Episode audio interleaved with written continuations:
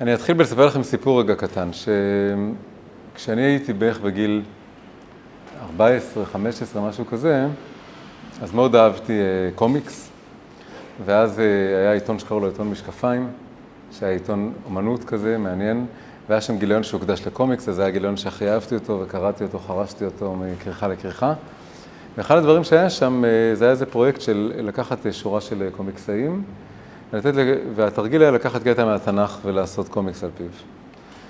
ואני, המקצוע שהכי הייתי גרוע בו בבית ספר היה התנ"ך, זה המקצוע שהכי שנאתי ולא אהבתי, ואהבתי אנגלית, אהבתי מדע בדיוני, אהבתי כל מיני דברים. תנ"ך זה היה בתחתית הרשימה של מה שמעניין אותי, ואחד הקומיקסאים שם לקח את הפסוקים האחרונים של קהלת.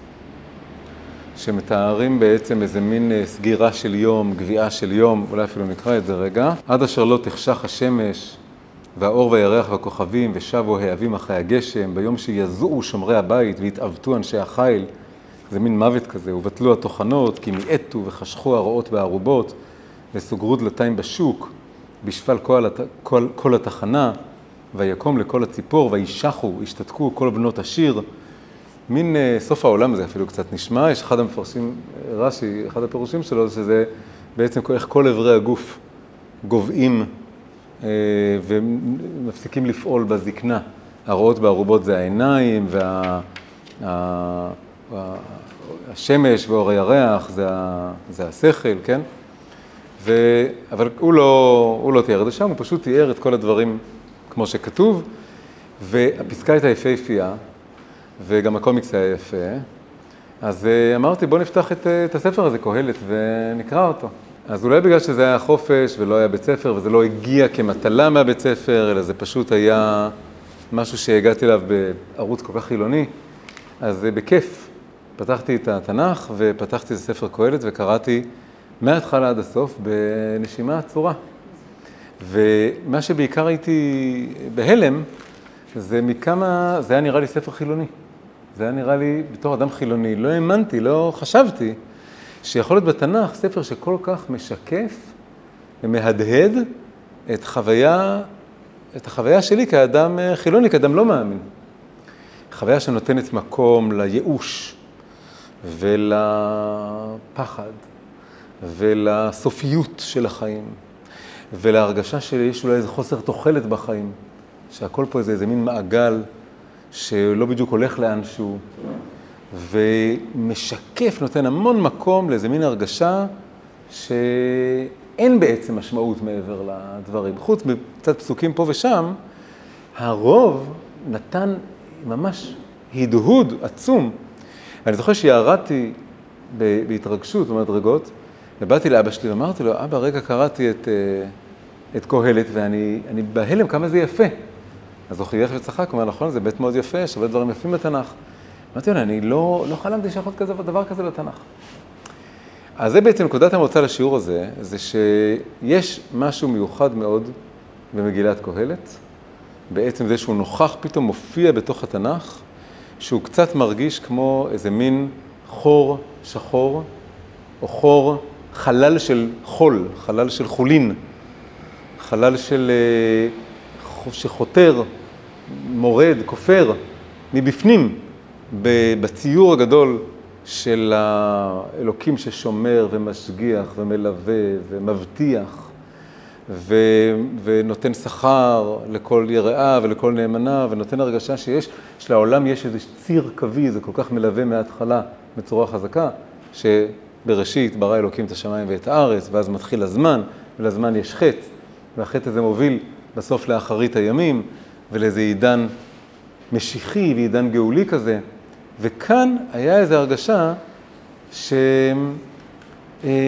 שפתאום הזמן הקווי הזה מתעקם, מתעגל, ויש פשוט רק שיקוף של חוויה מאוד בסיסית בחיים שלנו, שאנחנו טורחים לחינם, ושבסוף בסוף המוות טורף את כל הקלפים. ושל כל החוכמה שצברנו, וכל הרכוש שצברנו, וכל ה... התחושה שיש לאן לחתור ויש למה לעמול, וכל הדבר הזה מתפורר לך בידיים, והספר הזה נורא נורא משקף את זה. וכמובן, אני לא בן אדם היחידי שהרגשתי את זה, הרבה אנשים מרגישים שעם חיבור כזה הם יכולים להזדהות. אם יש משהו, בדרך כלל זה באמת, תמיד זה שלמה המלך. או שזה החוכמה של משלי, או שזה שיר האהבה של שיר השירים, או במיוחד יותר מהכל, זה מגילת קהלת. כן, זה שלושת החיבורים שיש לנו משמו, מכל החיבורים הרבים של שלמה המלך, שנמצאים בתנ"ך. למה זה בעצם משקף משהו שכאילו בשפה שלנו היום נראה חילוני? כי אחד הדברים שכל התנועה הגדולה הזאת, כל השבר הזה בעם ישראל, בעולם בכלל, שנקרא החילוניות, היה בין השאר רצון להכות על השולחן ולטעון שבמבט מפוכח ופשוט על המציאות, בחשבון אחרון לדברים אין משמעות. הזמן, האנטרופיה, הזקנה, מבלים ומכלים את הכל, והאמונות שלנו על עולם הבא, על שכר ועונש, על גאולה, זה לא דבר שרואים בחושים, זה לא דבר כזה מוחלט וודאי, זה ספקולציה, זה תיאוריה, זה אמונה. ואם רוצים להסתכל על האמת בעיניים, האמת העירומה מה שנקרא, וכאילו להפשיט אותה מכל המחלצות של אה, משמעויות שאנחנו טופלים על המציאות, או מלבישים על המציאות, אז, אז, אז, אז לא נראה שלעולם יש משמעות. נראה שהעולם הוא אה, אוסף של נשמות שטועות בתף וטועות בטית ותוהות ומסתובבות, ויש המון ייאוש בדרך, והמון משברים והמון קשיים בדרך. ו, וההכאה הזאת על השולחן זה אחת הסיבות שהחילוניות באה לעולם, ככה אני מרגיש. כמובן, יש משהו שאנחנו, מה התשובה לדבר הזה? התשובה לדבר הזה זה שכל המשמעויות הדתיות והרוחניות והמיסטיות, זה לא בהכרח דבר שאנחנו מלבישים על העולם, זה פשוט המשמעות, רובדי המשמעות הפנימיים והנסתרים של המציאות. ופרשנות, יש את העובדות כמות שהן, העובדות שאדם נולד ברגע מסוים ומת ברגע מסוים, ולא מכירים בעיניים שלנו מישהו שחי לנצח, ולא מכירים מי שניצח את הזמן, ומשהו שהחזיק מעמד בצורה נצחית, ונראה שהכל פה חשוף לשיני הזמן. שהמשמעות שה, שמעבר לדבר הזה היא מסתתרת, היא נסתרת, לא רואים אותה, והדרך היחידה לפ, לפ, להוציא אותה החוצה זה דרך פרשנות. פרשנות זה לא לבוש, אלא המשמעות של המילה פירוש זה שאני מפרש, כלומר מוציא, מפריש, מוציא החוצה איזה פשר פנימי. כן, פשר זה מה שבפנים, כמו פושר, שהוא בין החם לעקר. אז הפושר, הפשר הוא מה שבפנים, הוא מסתתר. אז אני, כדי להוציא אותו, אני צריך להגיד דברים שלא רואים אותם. כשאני מסתכל בעיניים חשופות, אז גלגל העין שלי רואה את גלגל העולם, גלגלי העולם, ורואה שהגלגלים האלה זזים במעגל וזה לא הולך לשום מקום. אבל אני צריך, אם אני רוצה להאמין שיש משהו מעבר, למשל שיש עולם הבא, או יש שכר ועונש, או יש גלגולי נשמות, שזה גם גלגולים, אבל בקנה מידה יותר גדול ממה שאני רואה בעין, אז אני צריך קצת לעצום את העיניים החיצוניות ולפתוח עיניים אחרות, עיניים של אמונה, עיניים שרואות פנימה, ואז לספקן זה ייראה כאילו אני מלביש פרשנות. אבל זה לא, הפרשנות הזאת היא, היא מפרשת, היא מוציאה איזה פשר נסתר. אבל, אבל זה נשאר בגדר, אה, בגדר אפשר, בגדר אולי, בגדר ספקולציה. והוודאות, מה שבאמת רואים בעיניים, זה רואים את מה שרואים. אז החילוניות, אני חושב, היא במידה רבה באה בשביל לבוא ולהגיד, יש דת כזאת ויש דת אחרת, ויש כל מיני תקוות וכל מיני פנטזיות, אבל אפשר לבוא ולטעון שזה הכל בעצם אה, משאלות לב של אנשים. וה, ו, ואולי בגלל שהיה איזו אמונה שיותר מדי אה, שכנעה את עצמה, שה... עיקרי האמונה שלה, שיש הבורא המשגיח הזה עם כל ההבטחות שלו, הן אה, כל כך ודאיות ומוחלטות, ואי אפשר להעלות על הדעת שיכול להיות משהו אחר, אז מישהו צריך לבוא ול... ול... ולהגיד לא, מי אמר? אולי כן, אולי לא. הצליל הזה של הספק, של אתה, מה אתה יודע?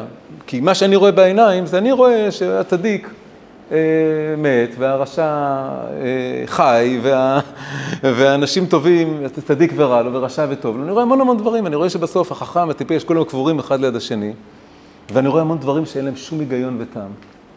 וספר קהלת בא כאילו להניח את זה לשולחן, מה שנקרא.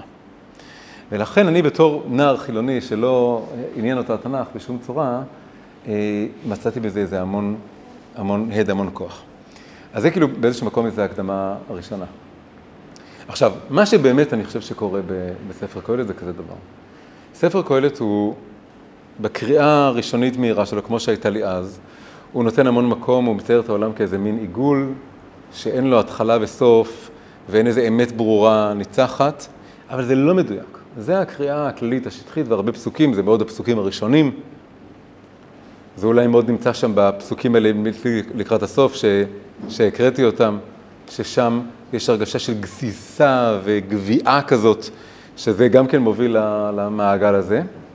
אבל בעצם, בעצם יותר נכון לחשוב על ספר קהלת כמתאר גלגל שיניים. אני אסביר מה אני מתכוון בדימוי הזה. זה גלגל, אבל יש לו שיניים. יש לו זיזים, יש לו בליטות. הגל... השיניים של הגלגל הם אה, כבר קווים ישרים. הם מין התחלה של קרניים, שכל אחד מוביל, כל אחד הוא איזה אזימוט של המראה למציאות מעבר, אולי לעיגול יותר גדול, אולי לאיזה חלל, איזה משהו מעבר לעיגול הזה. והזיזים האלה זה פסוקים שמפוזרים והם נמצאים פה ושם, שהם שוברים את המעגל הזה. והם פתאום נותנים איזו עצה נורא טובה לחיים. עצה איך להיות מאושר בחיים. עם כל כמה שהכל בסוף מתפורר וגובע, אבל יש בכל זאת רגעי משמעות להאחז בהם. אפשר להקים משפחה ו... ו... ולחיות עם אישה, ואפשר ליהנות מהרגע, ואפשר לזכור שהכל מתת אלוקים, ביטוי שחוזר כמה פעמים. הזיזים האלה, הם הופכים את הגלגל הזה שנראה סיזיפי, כן, החילוניות, הפילוסופיה אולי הכי מרכזית שעומדת במרכז החילוניות זה אקזיסטנציאליזם. הכי מגלמת בתמצית את החוויה החילונית, יש הרבה, הרבה פילוסופיות מודרניות, אבל זאת שהכי מגלמת בתמצית, ושם מאוד נמצא במרכז הרעיון הזה שכל המהויות, כל המשמעויות, זה המצאות שלנו, ומה שיש זה קיום עיוור עירום חסר משמעות. ואחד הדימויים המרכזיים בזה זה המיתוס המפורסם של סיזיפוס, שמגלגל כדור מעלה ההר וזה חוזר, והוא, והוא ממשיך לעשות את זה, אבל הוא בוחר כל פעם מחדש, בוחר בחיים למרות שאין לחיים משמעות. ואז אז אם זה היה רק זה, זה היה נשאר עיגול פשוט, אבל הזיזים האלה שוברים את הסיזיפיות, והם נותנים פתאום משהו להאחז בו ולטפס בו יותר גבוה. וברגע שיש גלגל שיניים, אז הגלגל שיניים הזה יכול להזיז דברים, הוא יכול להזיז איזה מנוע, יכול למנף את החיים. עם גלגל שיניים יש לי פתאום, יש לי מה להיתפס, אני יכול להיתפס, יכול לגלגל אותי, יכול לסובב עוד איזה גלגל שיניים. יכול להתחיל לסובב איזה מנוע. אז מה שאני רוצה שנעשה בעצם בשיעור הזה, זה להסתכל על כמה זיזים כאלה. ולראות איך אה, לבחור, בחרתי כמה, יש עוד, ולראות איך כל זיז כזה יכול לפעול איזה הזזה. כן, עוד פעם, בגלגל בלי הזיזים, אז הוא רק מתגלגל ומחליק לי בין הידיים ובורח לי ולא יכול לעשות איתו שום דבר. אבל עם הגלגל שיניים אני יכול לעשות משהו. והזיז מזיז, הזיז יכול להזיז אותי, כן? כמו שמסבירים על המזוזה, שהמזוזה היא עומדת במקום, אבל היא מזיזה את כולם. כולם עוברים, זזים לידה, מנשקים אותה, והיא בעצם שומרת על הבית, מחוללת את כל הבית. מה, שנק... מה שקראו בפילוסופיה, אריסטו קרא לזה המניע הלא מונע, המזיז שלא זז, זה המזוזה. אז זה גם הזיזים האלה של, של קהלת. אז תכף נראה את, הפס... את הפסוקים האלה, ויש, זה, זה היה הקדמה שנייה. עכשיו, עוד כמה הקדמות, ואז אנחנו ניכנס לדבר הזה. ההקדמה השלישית היא קשורה למישהו שהיורצייט שלו חל אתמול, שקוראים לו רבי נחמן מברסלב. אני אמנם חבדניק, אבל אנחנו מאוד מאמינים בדבר שנקרא התקללות, שזה שכל הזרמים בחסידות ובכלל ביהדות צריכים מאוד לאהוב אחד את השני וללמוד אחד מהשני ולקבל, וודאי שזה גם צו השעה בדור שלנו, בתקופה שלנו, שהציבורים והשבטים השונים אה, יקבלו זה מזה, כמו החלונות בשבילים של ים סוף. אז, אה, אז אנחנו נעשה עכשיו איזו הפריה קטנה בין אה, רבי נחמן לחב"ד. לרבי נחמן יש משפט, נמצא, אם לא טועה, בתורה קי"ט בליקוטי מוהר"ן תניאנה, החלק השני. נמצא ממש בסוף, שמי שכותב את הספר, שזה רבי נתן התלמיד שלו, הוא אומר שהרבה פעמים רבי נחמן היה אומר שאנחנו היהודים מאמינים שיש עולם הבא, יש לנו אמונה כזאת, שיש איפשהו עולם הבא, יום אחד אולי נגיע אליו, יש לנו אמונה כזאת, אז זה, זה משהו. ו, וגם אומרים שאיפשהו יש גם את העולם הזה. אבל אה, למה זה דבר שאומרים אותו? בגלל שפה זה לא העולם הזה, פה זה הגיהנום. פה זה הגיהנום. ו... אז פה זה הגיהנום, ומעבר לזה יש את העולם הבא, והשאלה היא איפה זה העולם הזה, לא ברור איפה העולם הזה. והמשפט שהוא אפילו מוסיף שם אחרי זה, זה שהרבה פעמים הוא אמר שבכלל בשום מקום אי אפשר למצוא את העולם הזה. העולם הזה הוא דבר שלגמרי חמקמק. הפך את הכל. למה, למה הוא אומר שפה זה הגיהנום? בגלל שהוא אומר, העולם הזה מלא ייסורים, מלא סבל, מלא ייאוש, מלא כאב. וזה עוד אומר לפני השואה. אנחנו היום, יש משהו בדור שלנו, שקהלת הוא באמת ה basic שלנו. השואה והחילוניות קשורים קשר מאוד עמוק זה לזה, משני הכיוונים. השואה באיזשהו מקום היא תוצר הכי אפל של התנועה הזאת שמוציאה את הקדוש ברוך הוא עד הסוף מהעולם, עד שהיא גם מוציאה גם את צלם אלוקים מהעולם, עד שנהיית האלוקים, היא הגרסה הכי חשוכה של איפה אפשר לקחת את הרעיון הזה. והחילוניות היא גם נורא נורא הושפעה והועצמה מהשואה. כי השואה העצימה את החוויה החילונית, אז איפה היה אלוקים באושוויץ? איך אלוקים יכול להרשות לעצמו את הדבר הזה? קצטניק, שכתב הרבה ספרים על השואה, אומר את, ה... את אושוויץ לא ברא אלוקים, ברא אותו השטן. כך הוא אמר עד איזה שלב בחיים שלו, שאז היה לו איזו התפייסות 30 שנה אחרי המלחמה, שהוא הבין שזה לא השטן, זה בני אדם עשו את אושוויץ, ואז הוא התחיל להחלים מהסיוטים שלו וה... וה... והכאב שהוא סחב איתו כל כך קשה מה... מהמחנה. אחרי אושוויץ, אחרי השואה, אנחנו כבר יודעים שאי אפשר למכור לנו יהדות או אמונה של מה שקוראים אופטימיות זולה. זה כבר לא הולך. אופטימיות זולה, מתחנחנת, מחייכת, שאומרת שהכל לטובה במובן שעוד מעט אני אראה שהכל לטובה. עדיין אפשר להאמין שהכל לטובה, אבל אני כבר לא משלה את עצמי שבאמת מובטח לי שבעיניים שלי, בטווח של החיים האלה, אני בטוח אראה את זה. יכול להיות ששוכחים מהשואה, כבר עברו מספיק שנים, שהרבה אנשים יכולים כבר קצת לשכוח, ואז אה, האופטימיות הזולה יכולה לחזור. אבל, אבל בשביל זה כל שנה חוזרים להיזכר בשואה, וכל מי שקצת נזכר, אז, אז הוא מאוד מתחבר לקהלת. הוא מאוד מתחבר לדברים של רבי נחמן. שבאיזשהו מקום יש הרגשה שהעולם הזה הוא גיהנום. ורבי נחמן היה צריך להגיד את זה, ושלמה המלך היה צריך להגיד את זה. ועם כמה שהדבר הזה הוא מבהיל ומזעזע, ויכול לדכא ולדכא עד עפר, מה שאני רוצה לנסות לעשות בשיעור הזה, זה להגיד, אוקיי, זה העיגול. העיגול זה כמו הבור ללא התחתית של הגיהנום, ובאיזשהו מקום, אני לוקח את רבי נחמן ברצינות, העולם הזה זה הגיהנום קצת. ומדי פעם, עוד פעם, אני מטייח, אני, אני, אני מרפד, אני מרפא, אבל יש רגעים שהשאול נפתחת, כמו אבשלום, שנפתחה לו השאול, כך כתוב במדרש. כשהוא נתלה על השערות שלו על העץ, נפתחה לו השאול מתחת לרגליים, ויש רגעים שהשאול נפתח מתחת לרגליים, ואנחנו מרגישים גיהנום מלא אדמות, וזה דבר מאוד מאוד מאוד מאוד אמיתי. אבל זה העיגול. ובתוך הגיהנום הזה יש זיזים. והזיזים, המדרגות הקטנות האלה לטפס מתוך הגיהנום האלה, זה שונה לגמרי כשאני רואה את השאול הפעורה ואת הכאב ואת הקושי ואת החוסר משמעות המצטבר הזה של הקשיי החיים והייאוש המצטבר של החיים, למנף משם ולגדול משם זה שונה לגמרי מאשר למנף ולגדול בלי לראות את הדבר הזה. יש משהו מזכך, יש משהו קתרתי, משום קתרזיס, כן? יש משהו אה, מבריא, יש משהו מרפא בלהגיד, בלהוריד את המסך הזה, ואני חושב שזו הסיבה העיקרית, ש... או אחת הסיבות העיקריות שכל הדבר, שהקדוש ברוך הוא הביא את החילוניות לעולם. הוא הביא את החילוניות לעולם, הוא הביא את השואה לעולם, הוא הביא את המשפט הזה של רבי נחמן, הוא שם את קהלת באמצע התנ"ך, כדי, אה, כדי שנראה את הדבר הזה. אז, אז מה שאני רוצה שנעשה כאן זה, זה לראות את זה, אבל לראות מה קורה כשמרגישים את הדבר הזה, אבל מתוכו בכל זאת צומחים. עכשיו נוסיף את רגע עוד סיפור, יש עוד סיפור אחר. הסיפור האחר זה שפעם אחת, עכשיו אני עובר לחב"ד. פעם אחת אדמו"ר הזקן, זה הרבי הראשון של חב"ד, אה, הוא קם מהשינה, הוא בא לחסידים, והוא אמר, אה, שמעו סיפור.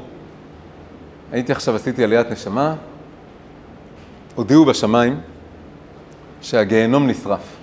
עכשיו מדברים על הגיהנום הרגיל, כאילו, כן? הודיעו שהגיהנום נשרף, ויש התלבטות גדולה בשמיים, לא ידעו להכריע. האם לבנות גיהנום חדש, כמו שעושים כשמשהו נשרף, או אה, להפוך את גן עדן לגיהנום ולבנות גן עדן חדש. ולא ידעו להחליט. אז קראו לי ולרבי לוי יצחק ברדיצ'ה ולעוד מישהו, שהוא לא אמר מי הוא. ושאלו אותנו, וכמובן פסקנו שצריך אה, לבנות גיהנום חדש, ואת ה... את ה... סליחה, שצריך ל... להפוך את גן עדן לגיהנום ולבנות גן עדן חדש. עכשיו, הסיפור הזה יש לו כמה נמשלים, אבל אחד הדברים החזקים שרואים פה זה מה זה אומר שהגיהנום נשרף. זה אומר שכל הציור הזה, כל ההפחדה הזאת, כל הנרטיב הזה, שכשנענשים מגיעים לגיהנום, אפילו בגרסה היהודית שהיא שונה מהנוצר, מהנוצרית, שזה רק מקסימום לשנה, מבלים שם, בניגוד לנוצרים שסיפרו שזה לכל הנצח נצחים, אפילו בגרסה הזאת זה כבר לא מעניין אף אחד. המקובלים הפסיקו להתעסק בכלל בגיהנום. הארי הקדוש לא אומר כמעט מילה על גיהנום, אם בכלל. הוא כן מדבר המון על גלגולי נשמות, שזה אומר שחוזרים לכאן, להמשיך לתקן ולבנות, אבל הוא לא דיבר על גיהנום כלום. הגיהנום נשרף, זה לא מעניין אף אחד, זה לא פועל על אף אחד, אף אחד לא מאמין בזה. נשרף הגיהנום. הוא כבר לא היה את מי לשרוף שם, אז הוא שרף את עצמו. ו, ולעומת זאת, הגן עדן של פעם הוא גם כבר לא מעניין אף אחד. בואו נהפוך אותו לגיהנום. למה, למה זה לא מעניין אף אחד? בגלל שהגישה החסידית הזאת היא שכל פעם צריך גן עדן יותר מעניין ויותר גבוה ויותר, וצריך כל הזמן לחתור לאיזו מציאות יותר ויותר גבוהה. אם קצת מחברים את הסיפור, של, את המשפט של רבי נחמן עם, ה, עם הסיפור של אדמו"ר הזקן, אפשר להגיד שהגיהנום נשרף וכבר אין גיהנום שם, בגלל שזה כאילו עבר לפה. ועכשיו כל מה שמעניין אותנו זה לבנות אה, פשוט, לא להתעסק בזה. ולחשוב איך אני בונה עוד גן עדן, וגן עדן אחרי זה עוד יותר טוב ומעניין, וה, ומה ששימח אותי אתמול, וה, תורה הכי יפה ששמעתי אתמול, או מה שנראה לי הכי מעניין אתמול, אה, זה כבר היום גיהנום עבורי, כי זה כבר משעמם ולא מעניין. אז, אז אני רוצה גן עדן חדש, וליצור איזה מין תנועה כזאת של טיפוס, ועלייה, וחיפוש אחרי גן עדן יותר ויותר גדול. אבל, אבל ברקע פה נמצא איזה גיהנום, כן, אז שני הסיפורים ביחד יש בהם משהו חזק. זה הולך עם כמה סיפורים שיש בחסידות, על זה שכבר רוצים להוציא את כולם מהגיהנום. ורוצים להעביר את כולם לגן עדן, להעלות אותם ולשחרר אותם. אז אה, אה, אוקיי, אז זה הרקע. עכשיו אני תכף אחלק דף מקורות. אה, משפט אחרון זה שהשיעור הזה נקרא קהלת תרפיה, קראתי לה.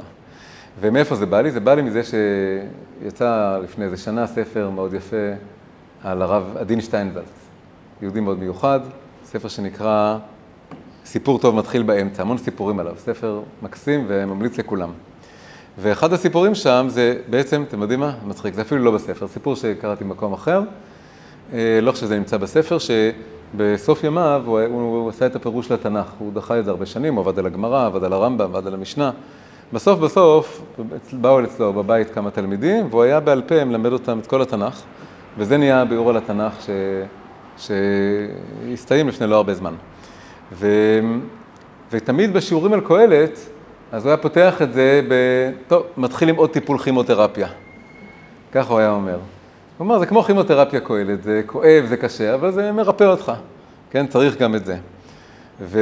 ועוד דבר ששמעתי ממקום אחר זה שלמה קהלת נמצא בתנ"ך? כי התנ"ך זה כמו ארון תרופות או תיק תרופות של רופא, והתיק תרופות של הרופא, ארון התרופות הוא לא שלם בלי בקבוק רעל, צריך גם בקבוק רעל. אה, שאם סתם משתמשים בו זה מסוכן, אבל הרופא המומחה יודע להשתמש, לתת קצת רעל כשצריך, לפעמים זה יכול לעזור ולרפא. אז אמרתי, טוב, אז צריך לקחת את כל הדימויים האלה הקשים של הכימותרפיה והרעל, צריך ל... והיום כל, כל, כל, כל שנה, כל חודש ממציאים איזה תרפיה אחרת, כן? אז אמרתי, טוב, אז בואו נמציא כהלת תרפיה. והכהלת תרפיה זה לקחת את ה... את ה... כמו שאמרתי, למצוא את הנקודות נקודות האור בתוך קהלת ו- ולהשתמש בהם כאיזה שלבים של סולם. בסדר, אז עכשיו אנחנו, אנחנו נחלק את זה. בהתחלה, בהתחלה יש לנו פה שני פסוקים, שזה בעצם הפסוק השני והפסוק הלפני האחרון. יש צד שהם הם בעצם ההתחלה והסוף באיזשהו מקום של קהלת. למה? כי הפסוק הראשון הוא אלו דברי קהלת, כן? איך זה הולך? אלו דברי קהלת בן דוד, דברי קהלת בן דוד, מלך בירושלים. אז זה בעצם מין כותרת, זה לא ממש הפסוק הראשון. ואז הפסוק הראשון, המפורסם, זה הבל הבלים אמר קהלת הבל הבלים הכל הבל. דבר דומה קורה בסוף. כשמגיעים לסוף, אז הפסוק הלפני האחרון המפורסם, זה סוף דבר הכל נשמע, את האלוהים ירא ואת מצוותיו שמור, כי זה כל האדם. ואז הפסוק הממש האחרון, הוא בעצם אה, המשך שלו, הוא אומר, כי את כל מעשי האלוהים יביא במשפט על כל נעלם עם טוב ועם רע, ואנחנו נוהגים לחזור לפסוק הלפני האחרון ולקרוא אותו אחרי הפסוק האחרון. כי הוא משאיר טעם יותר טוב ומתוק ושמח אה, לכל המגילה הזאת. אז יוצא שהפסוק הלפני האחרון הוא קצת הפסוק האחרון, כמו שהפסוק השני, זה אגב, זה בפני עצמו קצת מזכיר גלגל שיניים, כן? שיש לנו מין אה, מדרגות כאלה, כן? אנחנו נראה את זה בעוד כמה דברים. עכשיו, למה שני הפסוקים האלה נמצאים פה? בגלל שזה משקף את המבנה הכללי של כל הספר, שזה יהיה הבסיס שלנו לכל ההתבוננות. המבנה הוא שיש לנו כאן לכאורה מעגל, אבל בזכות הזיזים האלה, שמקפיצים את זה, אז המעגל הזה הופך לספירלי. המעגל הזה הופך למשהו שרוצים, ל, ל, ל, שבכל סיבוב אני בעצם מעלה מדרגה. אז הפסוק הראשון הוא מאוד מאוד מעגלי, והוא פותח בעצם שורה של פסוקים שמתארים את, ה, את המחזוריות של הטבע. הבל הבלים, אמר קהלת הבל הבלים הכל הבל, ואז כתוב, אני מדלג רגע, דור הולך ודור בא, והארץ עולה עומדת, וזרח השמש ובא השמש, אל מקומו שואף, זורח הוא שם, והסיבוב של הרוח, וכן הלאה. והכל מתאר את המעגליות הזאת. אבל מה שקורה בסוף זה דבר מאוד מעניין. כתוב סוף דבר, אז הביטוי הזה סוף דבר, הוא פתאום כאילו עוצר את, ה, את הסיבוב האינסופי הזה. ומה שמעניין זה שהסמך של הסוף דבר היא סמך רבתי, היא סמך גדולה. כל אות מופיעה בתנ"ך פעם אחת בגרסה רבתי, בגרסה גדולה, ופעם אחת בגרסת זעירה, בגרסה קטנה. יש הרבה התבוננות אה, למה דווקא בכל מקום אות היא קטנה, אות היא גדולה. התורה נפתחת בבית הגדולה של בראשית, דברי הימים מתחיל באלף גדולה של אדם, שת, אנוש, וככה הן מפוזרות, והסמך הרבתי נמצאת פה. סמך זה כמובן... שבתות היה באחד הפרשות. כן, זה גם בתורה, יש כמה. נראה לי יעל. אה, יש הרבה מפוזרים בתורה, וכל פעם זה צריך לחשוב מה זה אומר. אז פה הסמך היא, היא האות העיגולית, האות המעגלית של האלף-בית שלנו. אז מצד אחד יש פה איזה מין חזרה על העיגוליות, ומצד שני הפסוק כל כולו, התוכן שלו, הוא כאילו עוצר את ההרגשה של הסיבוב החסר, הסיזיפי הזה, ו, ופתאום מצביעה על איזה אמת מוחלטת, אמת נצחית, אמת מעבר, אה, שהרבה חוקרים כמובן אומרים שזה נראה להם איזו תוספת מאוחרת, זה כל כך חורג, עוד פעם, לכאורה חורג, זה לא באמת חורג מה, מהספר, זה חורג מהעיגול של הספר, זה לא חורג מהזיזים. היו כמה וכמה זיזים לכל האורך שכבר הצביעו על זה, שיש מתת אלוקים, שיש ערך, שיש כן דברים שהם יותר יקרים, פחות יקרים, שצריך להתמקד בהם. אז הפסוקים האלה, שהם באיזשהו מקום אמרנו זה ההתחלה והסוף, למרות שזה כל אחד הוא פסוק אחד פנימה, אה, ממחישים לנו את המבנה הבסיסי הזה של עיגוליות, אבל עיגוליות שכשהיא סוגרת את המעגל אני מגלה שעליתי איזה מדרגה, כי משהו פה קצת שובר את הדבר הזה, וזה הופך את זה לאיזה ספירלי. אותה ספירליות חוזרת במדרש מאוד יפה, שזה המקור הבא, שמתארת, מפרשת, זה בקהלת רבה, מה, מה, זה, מה זה כל ההבלים? כתוב שבעה הבלים שאמר קהלת. למה שבעה הבלים? כי הבל זה אחד, הבלים זה אה, שניים, אחרי זה עוד פעם הבל הבלים, אז זה ביחד נהיה שישה, והכל הבל זה נהיה השביעי. כן, מיעוט רבים שניים, אז כל פעם שכתוב הבלים זה, זה שני הבלים, אז יוצא שבעה הבלים. אז המדרש הזה אומר ככה, רבי שמואל בר רבי יצחק, מתנילה לימד בש, בשם רבי שמעון בן אלעזר. רבי שמעון בן אלעזר זה כמובן הנכד של רבי שמעון בר יוחאי, הוא הבן של אלעזר, הבן שלו, והוא נקרא על שם הסבא. אז הוא אומר, שבעה הבלים שאמר קהלת, כנגד שבעה עולמות שהאדם רואה. עולמות כאן זה במובן של עידנים או פרקים או שלבים בחיים, כל אחד הוא קצת עולם. זה בפני עצמו משהו קצת ספירלי, כי זה מחזור החיים, אבל מחזור החיים בכל זאת יש בו איזה ציר של גדילה. אבל נראה שבסוף יש שאלה גדולה אם זה נהיה עיגול או נהיה ספירלה. אז נעבור על זה מהר.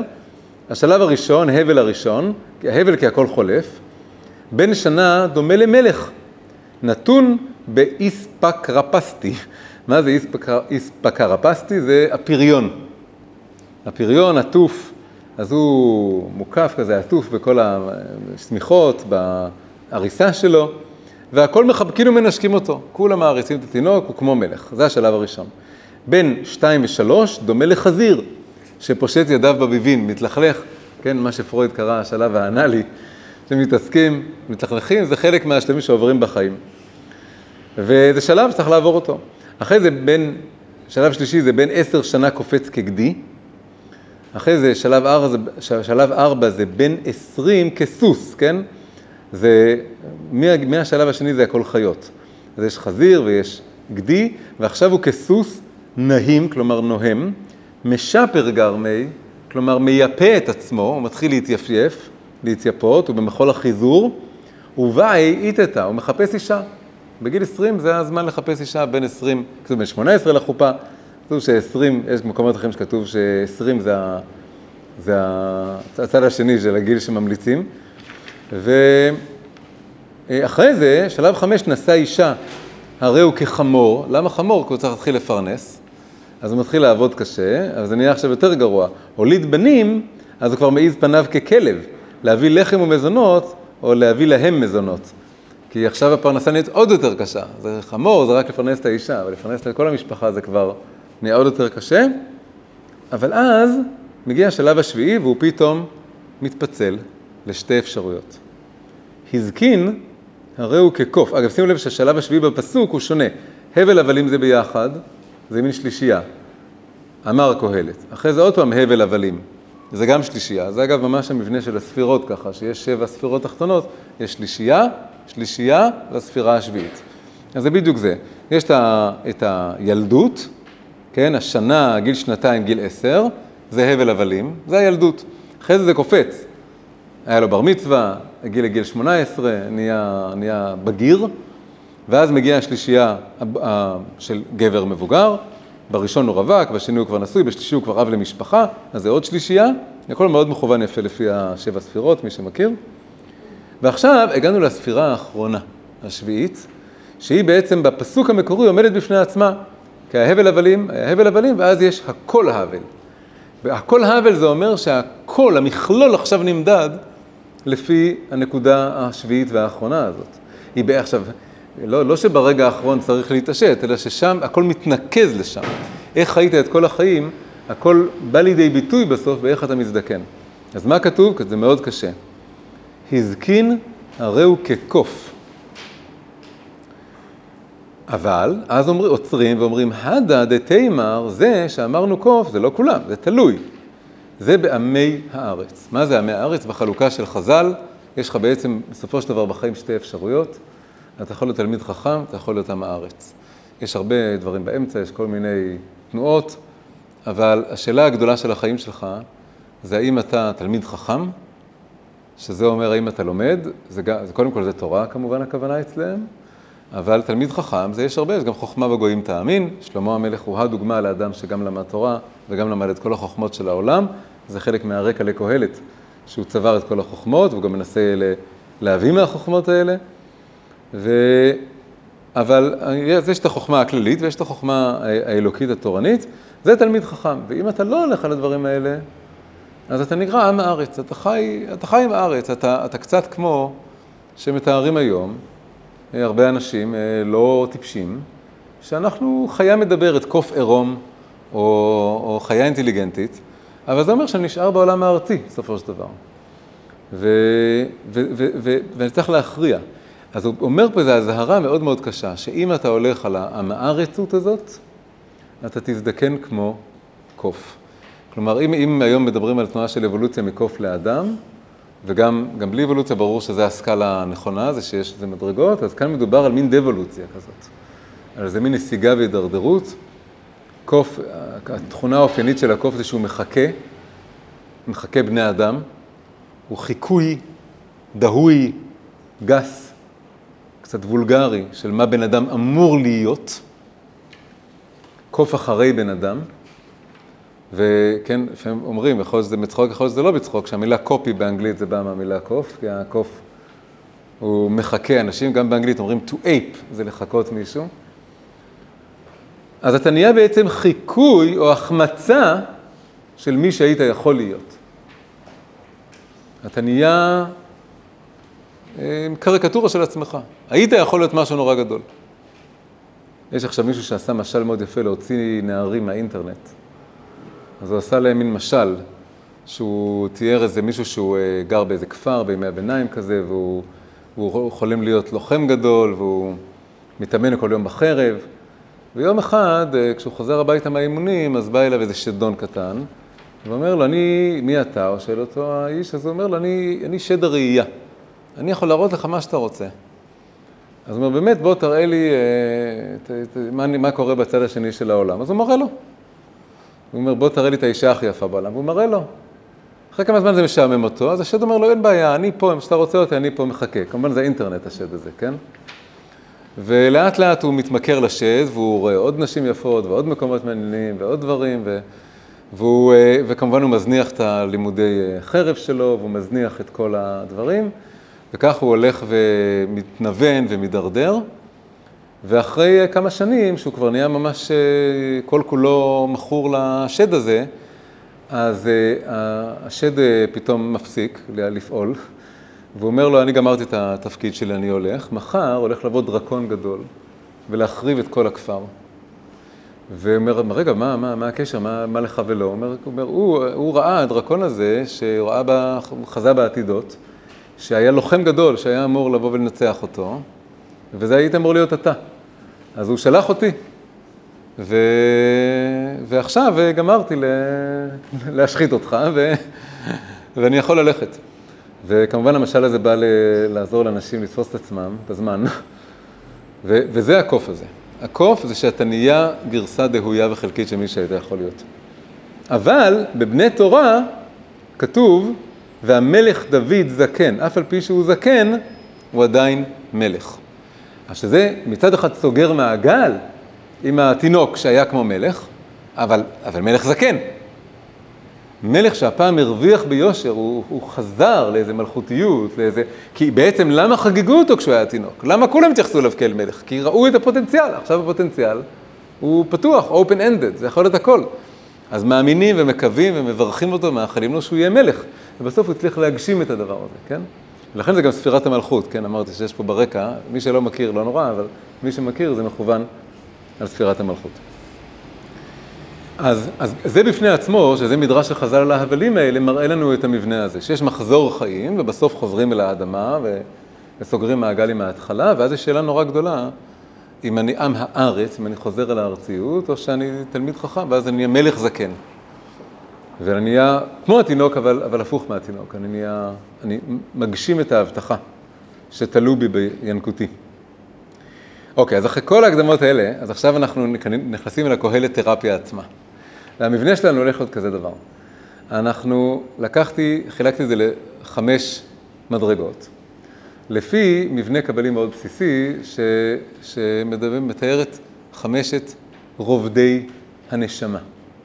זה מבנה קבלי שאומר שהנשמה בנויה מחמש מדרגות, שנקראות נפש, מלמטה למעלה, נפש, רוח, נשמה, חיה, יחידה. זה כתוב פה מימין. וכל אחת מהן גם מקבילה לאחת הספירות הקבליות, או לכמה ספירות, אז גם זה כתוב, הנפש היא כנגד ספירת המלכות שעכשיו הזכרנו, זה יעזור לנו, גם אם לא מכירים את זה, זה עוזר. הרוח זה קבוצה של ספירות שבעצם משקפות את מידות הלב.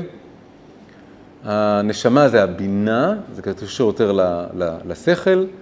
החיה קשור לספירת החוכמה, זה גם שכל, אבל זה שכל של, יותר של השראה, פחות של התבוננות אה, שכלית הגיונית. אה, הקשר אגב בין חיה והחוכמה הוא מקהלת, יש פסוק שנקרא חוכמה תחיה בעליה בקהלת, מזה למדו את הקשר הזה. ובסוף היחידה זה הכתר, הכתר זה שורש הנשמה, זה העל מודע, ו, וגם אם לא מכירים את המושגים, אז הנה דרך טובה להכיר, ואם מכירים, אז כל שכן שזה נותן, מוסיף עוד משהו. אז חמשת המדרגות האלה הם בעצם חמש הרבדים של חמשת הקומות של, הנש, של הנשמה. אני אומר עכשיו נשמה במובן הכללי, נשמה או נפש, אבל יש גם במובן הספציפי, זה מתאר מדרגה מסוימת בתוך הדבר הזה. אפשר להגיד שהכל ביחד זה נפש, הכל ביחד זה נשמה כשם כללי. אבל כשמדברים על המילים הספציפיות האלה, מתכוונים למדרגה מסוימת.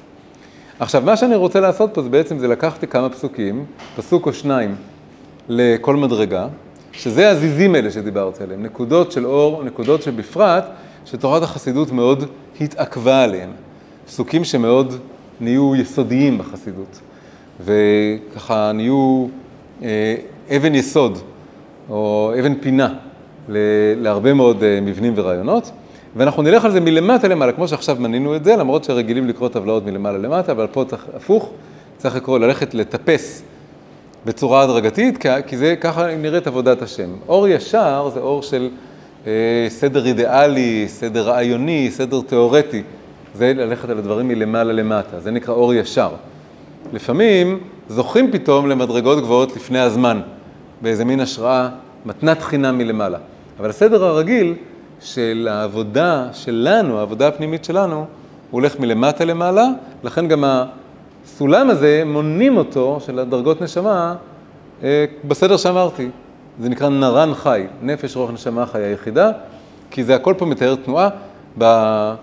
בזוהר כתוב שאתה מקבל כל מדרגה כשאתה משתלם במדרגה הקודמת. כשהשתלמת במדרגת הנפש, אתה יכול, אתה זוכה למדרגת הרוח, וככה כן הלאה. אז אנחנו ניקח עכשיו את הפסוקים האלה, וכל אחד אנחנו נפתח אותו קצת, ונראה איך הפסוק הזה כאילו מרפא את הרובד הזה. לכן זה קורא לתרפיה, כן? שהוא מרפא, או נותן איזה כוח שם, נותן איזה השראה שם, ו, ו, ובכולם המחנה המשותף, זה מה שאני רוצה שנחזיק ראש, המחנה המשותף לכל הקומות, זה שזה לא סתם אה, מין קריאה כזאת, היי, בוא נעלה למעלה, לכתחילה הריבר, קדימה אל ההצלחה, קדימה אל ה... אלא זה משהו שהוא משחק על המקום הנפול, המיואש, החלש, הקשה, מכיל אותו וממנף אותו לעלייה, שזה כל הציור הזה של הגלגל שנהיה גלגל שיניים, כן? שיש המון מקום לעיגול, אבל זה בעצם גלגל שיניים שהזיז הוא כל פעם, טאק, בא למנף איזה משהו אחר, כן? אז זה המחנה, זה בעצם קהלת, כן? אז זה יהיה המחנה המשותף כאן בכל אחת מהמדרגות. אוקיי, אז עכשיו אנחנו מתחילים מהקומה הנמוכה ביותר, הקומה של הנפש. אז הפסוק שבחרתי זה בעצם ביטוי שמופיע בכמה וכמה מקומות, לא זוכר כמה, חמש, שש פעמים בקהלת, הביטוי הוא, המרכזי כאן הוא מקרה אחד. והבאתי את, ה, את אחת ההופעות שלו, שמשווה אנשים לבהמות, אנשים לחיות, יש את זה גם על, על צדיקים ורשעים, על, חכמ, על כסילים וחכמים, והביטוי הזה חוזר כל הזמן, שבסוף בסוף לכולם יש מקרה אחד יקרה את כולם. מקרה זה מילה מאוד שלילית בתורה, היא מילה שקשורה ל, כמובן לאקראיות, היא קשורה ל, לקור, היא קשורה לקרי, שזה גם הוצאת זרע לבטלה, והרגשה של איזו החמצה או פספוס או מוות אפילו קצת. וזה הולך חזק עם, אה, עם, אה, אה, עם עמלק אשר קרחה בדרך, כן? מילה עם הרבה קונוטציות שליליות. והמקרה אחד פה... התחזות יעקב לעשו, שמה יש שם מקרה? שהוא אומר ליצחק שיקרא אדוני בדרכי, משהו כזה, המהירות של הבשר. כן. זה מין הרגשה של אקראיות כזו, כן? שהעולם הוא מקרי כזה, יש, כתוב שאפשר ללכת עם הקדוש ברוך הוא קרי, והוא ילך איתנו קרי, קרי שהולכים איתו במין אה, ניכור כזה. אה, כאילו, קר, קרי זה ההפך מברית באיזשהו מקום. ברית זה משהו מחויבות, מה שבונה, וקרי זה שאני אומר לך שלום שלום, אני נעלם. אז המקרה הזה, זה בסוף אומר שבסוף כולם מתים, זה בעצם מה שזה אומר, זה המקרה האחד הזה, המקרה האחד הזה זה המוות. והפסוק כאן זה כי מקרה בני האדם ומקרה הבהמה הוא מקרה אחד להם. בסוף זה, זה אור, אור ועצמות ובשר ו... ותולעים. והכל נראה אותו דבר כש, כשמתים, הכל משתווה באנטרופיה הגדולה של הטבע. וכמובן הפסוק המאוד מפורסם, ומותר האדם מן הבהמה אין, שהפשט שלו זה שאין יתרון לבהמה, עוד פעם, בחשבון אחרון. זה מאוד שייך לפסוקים המעגליים הלא טובים.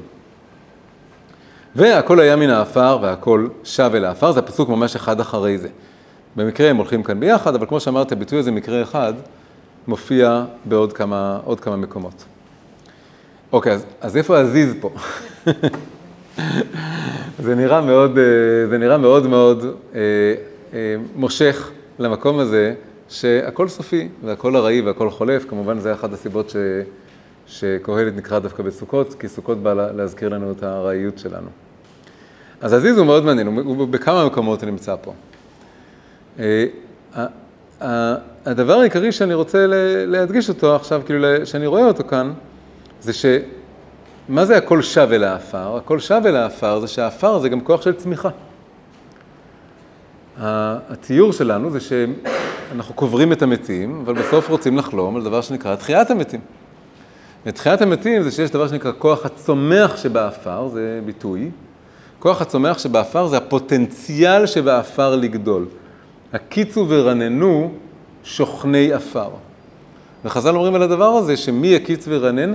מי שהיה שכן לעפר בימיו. הקיצו ורננו שוכני עפר, מי שהרגיל את עצמו כל החיים להיות שכן לעפר. מה זה להיות שכן לעפר? זה היכולת לבוא ולהגיד, נפשי כעפר לכל תהיה. כמו שהאדמה, אפשר להעמיד עליה קילו ושני קילו ועשר קילו וחמש טון, וזה לא מזיז לשום דבר, היא, כי היא, היא דבר שנקרא שפלות. היא דבר שאין לה את ההפך של, הש, של השפלות, שזה גאווה, גאווה זה בליטה וזה אה, אה, התנשאות, וכשאין את הדבר הזה, אז אפשר לשאת את כל חיצי הזמן וכל מסעות הזמן וכל קשיי הזמן. אז הפסוקים האלה, כמה שהם קשים, גם בהם יש הרבה תרפיה. התרפיה שבהם זה שזה בא לבנות קומה נורא, את הקומה הבסיסית ביותר של הנפש, שנקראת קומת הנפש פשוט. איך זה בא לבנות אותה? זה בא לבנות אותה על ידי זה שאני מזכיר לעצמי בדיוק, זאת אומרת, בוא נגיד, אם אני, אני אומר שזה גלגל שיניים, צריך להתחיל עם הגלגל, ורק אז אפשר לבנות את השיניים. באיזשהו מקום, הקומה הזאת זה באמת רק הגלגל. הזיז פה, הוא שיש את הפוטנציאל לגדול ולעלות ולטפס מתוך הדבר הזה, אין פה זיז. הזיז זה שזה העיגול עצמו.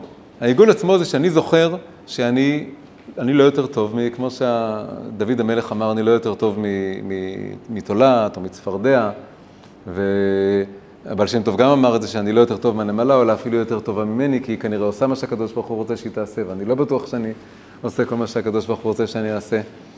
הזיכרון הזה, התודעה הזאת, שאגב לדוד המלך היה אותה, אבא של שלמה, היה אותה, אה, היא הייתה הכי קיומית אצלו, כי כל החיים שלו היו מתנה.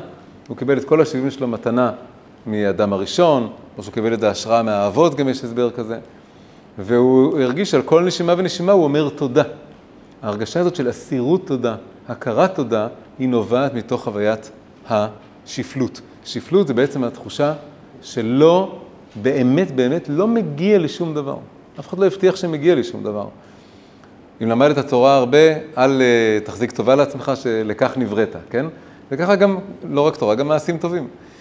באנו לעולם הזה על כורחנו, ואנחנו עוזבים על כורחנו, ועכשיו יש לנו, יש לנו בעיקר חובות שאנחנו צריכים למלא. ואם יש זכויות, זה בגלל שצברנו אותן, אבל גם אז אנחנו לא יודעים מה בדיוק החשבון.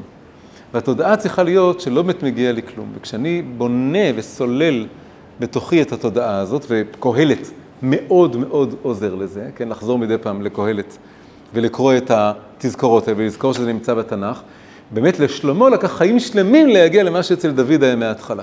דוד מההתחלה היה רועה צאן, הוא היה ילד השמיני, הוא לא הופתע שלא קראו לו בכלל, הוא לא ציפה להיות מלך, גם כשהוא הגיע לחצר המלכות הוא לא ציפה להיות מלך, הוא לא רצה את השריון הגדול מול גוליית, הוא לא החזיק מעצמו, הוא באמת ראה את עצמו כל החיים כאיזה רועה צאן. הוא אחרי זה מי שאמר את הביטוי, הייתי שפל בעיניי. כשהוא רקד בשמחה הכי גדולה, זה הלך- הולך מאוד ביחד. השפלות הולכת עם שמחה נורא גדולה. זה דבר נורא נורא גדול בחסידות, כל הרעיון הזה. שמי שחושב ששפלות זה דיכאון ועצב ושנאה עצמית, אז הוא לא יבין את כל הסיפור. זה בדיוק הצד השני של הגאווה וההתבלטות והחשיבות העצמית. אוי אוי אוי, היה אמור להיות לי חיים כאלה וכאלה, היה אמור להיות לי כך משפחה וכך ילד, ילדים וככה אמורים לכבד אותי וככה הייתי אמור להצליח, אין לי את הדבר הזה, איזה באסה. מזה בא הדיכאון. השפלות היא בדיוק הפוך, השפלות היא החיסון מפני, היא שאני אני לא נופל כי אני לא מטפס על שום עץ, אני, אני מניח את עצמי על המקום הזה שאומר שאף אחד לא הבטיח לי שום דבר, ועכשיו השאלה מה אני, מה אני בונה ועושה כאן. וזה בונה איזה אסירות תודה, וזה בונה על זה שאני לא מקפיד על אחרים שמתחצפים אליי, לא נותנים לי מה שהייתי רוצה, לא מכבדים אותי כמו שהייתי רוצה. טוב, והפוך, אם מישהו אה, מתנהג אליי לא יפה, פתאום זורק לי איזה חיוך, אני מרגיש שזה אסירות תודה נורא גדולה. כן, זה עבודת חיים, כולנו עובדים על זה, אבל... מה? כן, כן. ועכשיו, למה זה הולך עם מלכות? כי מלכות, העומק של המלכות, וזו הסיבה שכתוב בצד לצמוח מתוך שפלות, אמרנו כוח הצומח שבאפר, שמלכות יש בה שילוב נורא מעניין ספירת המלכות, שכלפי חוץ היא יודעת ל... להתנשא ולהתגאות ולמלוך, לעלות, כמו דוד, לנתח מלחמות, לצאת לכיבושים, לעשות דברים מאוד גדולים בעולם, דברים, הוא נתן לשלמה את המלכות הגדולה שלו, ונתן לו חיים שלמים של שלום בזכות כל המלחמות של דוד, ובאמת לש, לשלמה, אמרתי שאול? לשלמה. ולשלמה היה, הוא נולד לתוך המגש הכסף הזה, והיה צריך בגיל מאוד מבוגר, כשהוא כתב את קהלת, להבין את מה שדוד המלך היה אצלו בילט אין. בילט אין כי הוא היה, נפל היה אמור להיות, הוא לא היה אמור להיוולד. אז יש נשמות כמו דוד שמרגישות את זה מגיל אפס, ויש נשמות כמו הבן של דוד, שצריכות ללמוד את זה, ובסוף, בסוף, בסוף מבינות את זה ויכולות לכתוב את זה, אבל זה בעצם דוד מדבר מגרונו של שלמה. זה קצת בחינת דוד שבשלמה, כל הפסוקים האלה, שזה דוגמה אחת. אפשר לשים פה את כל הפסוקים האלה מההתחלה על המעגליות. בכל אופן, ספירת המלכות היא שבחוץ היא לובשת גאות, השם מלאך גאות לבש, אז הוא... כשאני לובש מלכות, אני יכול לעשות המון דברים גדולים בעולם, אבל זה רק החיצוניות של המלכות. הפנימיות של המלכות זה שהיא חדורה שפלות, היא לא מצפה לשום דבר, לכן דוד יכול להיות מלך, הוא יכול לרקוד עם העבדים והשפחות, והבת מלך הקודם לא מבינה את זה, אבל הוא, הוא, הוא מבין, הוא יודע מה זה, כי הוא, הוא, הוא מגלם את ספירת המלכות המתוקנת.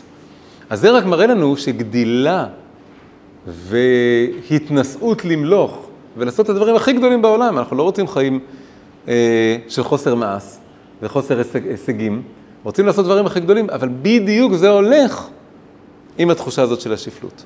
אז התרפיה פה של הנפש, שקהלת נותן לנו, זה פשוט מאוד, מאוד מאוד להזכיר לנו. אז זה באיזשהו מקום העיגול והזיזים זה מה שעכשיו הולך להופיע על גבי, על גבי הדבר הזה. בכל זאת יש כאן איזה זיז אחד שרמוז, והזיז הזה נמצא בביטוי הזה מקרה אחד, שלמרבה העניין הביטוי מקרה אחד הוא בגימטריה משיח. יש משהו במקרה האחד הזה שהוא מתאר כאן את המוות ואת הסוף ואת האקראיות הזאת, שהכל זה מקרה אחד, מקרה זה גימטריה משה, מחברים את הקוף ואת הרי שיש לי שין, אז מקרה זה משה, אפשר להגיד משה אחד, והגימטריה היותר מפורסמת זה שמשה ועוד אחד זה ביחד משיח. כן, משה יחד עם האחד, השם אחד. אז ככה, כשמשה מתחבר עם, ה, עם הקדוש ברוך הוא, זה נהיה משיח. אז זה גם מקרה אחד שווה. שמשה עלה לשמיים, נכון? הוא הגיע לספירת הנון. לשער הנון. שער הנון, סליחה. כן. כן, שהוא השיג את, בימיו, השיג את כל השערים חוץ משער הנון, ובסוף כשהוא הגיע למקרה אחד של, ה... של המוות... יכול להיות שזה כאילו גם קשור, לא? כן, כן. נכון, שאז הוא הגיע למדרגה המשיחית הזאת. הנון זה המדרגה המשיחית. יש כאן עוד רמז ל- לזיז, כן. שכתוב כאן נותר... אה, כן, נכון, נכון. לא. נכון, נכון, זה התכוונתי להגיד את זה, רק שכחתי. עין, בדיוק. שהפירוש הרגיל זה שאין יתרון. אבל הבעל שם טוב לימד שכל פעם, כל פעם שמופיעה המילה הזאת עין או אין, אז אפשר גם להפוך את זה, לקרוא את זה כמדבר על מה שנקרא העין האלוקי. העין האלוקי זה, זה משהו, זה לא שום דבר. זה האלוקות, שאי אפשר לתפוס אותה ולהבין אותה בדיוק, אז היא בבחינת עין. אני משיג אותה רק באיזה מין אה, ביטול שאני מתבטל אליה, אז אני נהיה קצת בבחינת עין, אז אני, סליחה.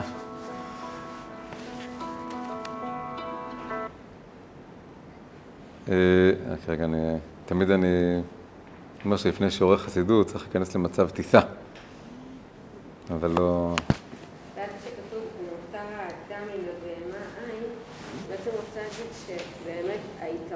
האדם בעולם זה כן. היכולת שלו להשיג את העין. להגיע לעין. בדיוק, בדיוק. ואז הפסוק הופך משלילי לחיובי. הפסוק בגרסה הפשט הוא שלילי נורא, שאין יתרון, וככה כולם מכירים את זה, מותר האדם מן הבהמה עין, אין שום יתרון.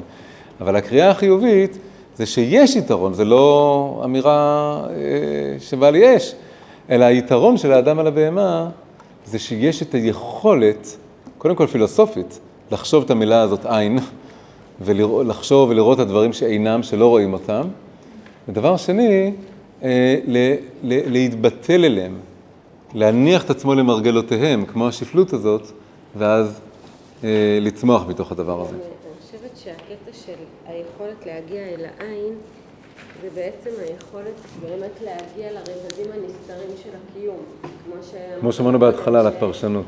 שאם אתה רואה רק את הנגלה, אז אתה נורא אחוז בישות של העולם, אבל אם אתה מגיע אל העין, אל רבדים יותר ענבים ויותר, באמת שיש להם יותר מודעות לאין סוף, אז אתה מגלה את, ה- את, ה- בדיוק, נכון, בדיוק. את הנוכחות, את ההשגחה. כן. ואז בדיוק הפסוק שהשווה אותנו לחיות, נהיה הפסוק שממנו גם פתאום מרגישים את המינוף הזה, נכון. אז זה מובן מסוים נכון, זה באמת התכוונתי להגיד וברח לי בגלל המקרה אחד, אבל זה בדיוק דוגמה יפה לאיך מאותו פסוק עצמו שמתאר אותי, משווה אותי, מוריד אותי, אז הוא יכול גם אה, להעלות אותי, ואגב, באמת בסמוך לשם נאמר, רוח האדם העולה היא למעלה ורוח הבהמה יורדת היא למטה. זה רומז קצת למדרגה הבאה כבר של הרוח. ש... אז, אז בנפש אנחנו משתווים, ומתוך ההשתוות אני גם יכול להיזכר, רגע, אבל אני יכול לפתח את האמונה המשונה הזאת שאני אקום לתחייה, והבהמה, אין לה את הרעיון הזה. אז עוד פעם, אז הקהלת או הציניקן שאוהב את קהלת יבוא ויגיד מניין לך. אני מאמין בזה, זה אמונה, זה עיקרון אמונה אצלי, כן? אבל, אבל אני, אני מסוגל בכלל לחשוב על הרעיון הזה, מאיפה בא לי הרעיון הזה? זה בא לי מהעין. אפשר להגיד, אה, נו, זה פנטזיות, זה דמיונות, בסדר, אבל, אבל מאיפה בא לי הכוח הזה לפנטז ולדמיין? כמו הציניקנים שאומרים, כן, הוזכר פה מישהו מהאינטרנט שהוא ציני כזה, אז הוא כל הזמן מתאר את הקדוש ברוך הוא בתור החבר הדמיוני, כן? שכמו שילד יש לו חבר דמיוני, אז אנחנו כולנו יש לנו חבר דמיוני. אז אה, זה בדיוק מה שאמרנו בהתחלה, שהציניקן שקורא את קהלת אומר, מה שאני רואה בעיניים זה עולם שנולדים ומתים בו ואף אחד לא מבין מה קורה פה, מגששים באפלה ובסוף הכל נגמר. ו, וכל השאר זה דמיונות. וה, והתשובה לזה, הדבר הזה נכון, אבל מה, מה זה הדמיון הזה? האם דמיון זה, אני, אני, אני מייצר מציאות שלא קיימת? או שדמיון, עצם זה שהוא קיים אצלי בתודעה, והוא כזה חזק, ואני יכול לפתח אותו ולפתוח אותו, זה בעצם איזה מין, אולי זה, זה בעצם איזה מין חוש, שאיזה, איזה, אני פוקח באמצעות הדמיון, אני מפלס דרך אל מרחבים שעוד לא קיימים.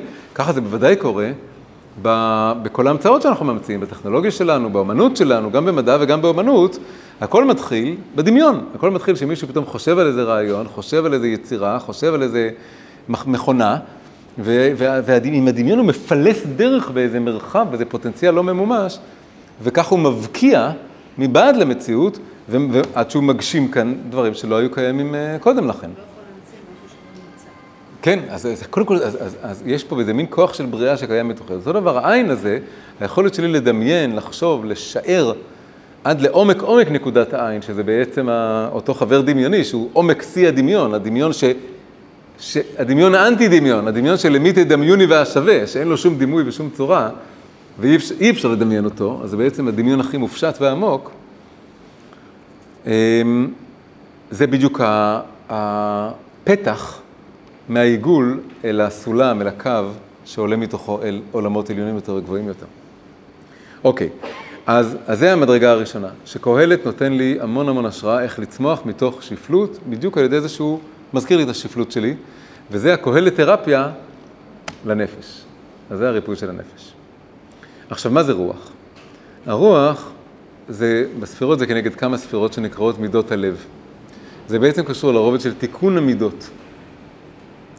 הכל פה אנחנו בחג של שמחה, חג של שמחת בחגיך, אז הכל צריך להיות בתודעה של שמחה. כל הרעיון זה להפוך את קהלת למגילה נורא נורא שמחה. יש שמחה בלהזכיר לעצמי שאני בן תמותה, ובסוף הכל נגמר, ואז אני מאוד נהיה דרוך וער לכל רגע, ואני חושב איך אני מביא איזה עין לתוך היש ברגע החדש הזה שיש לי. וגם עכשיו יש איזו שמחה בתיקון המידות, בלנסות, ל...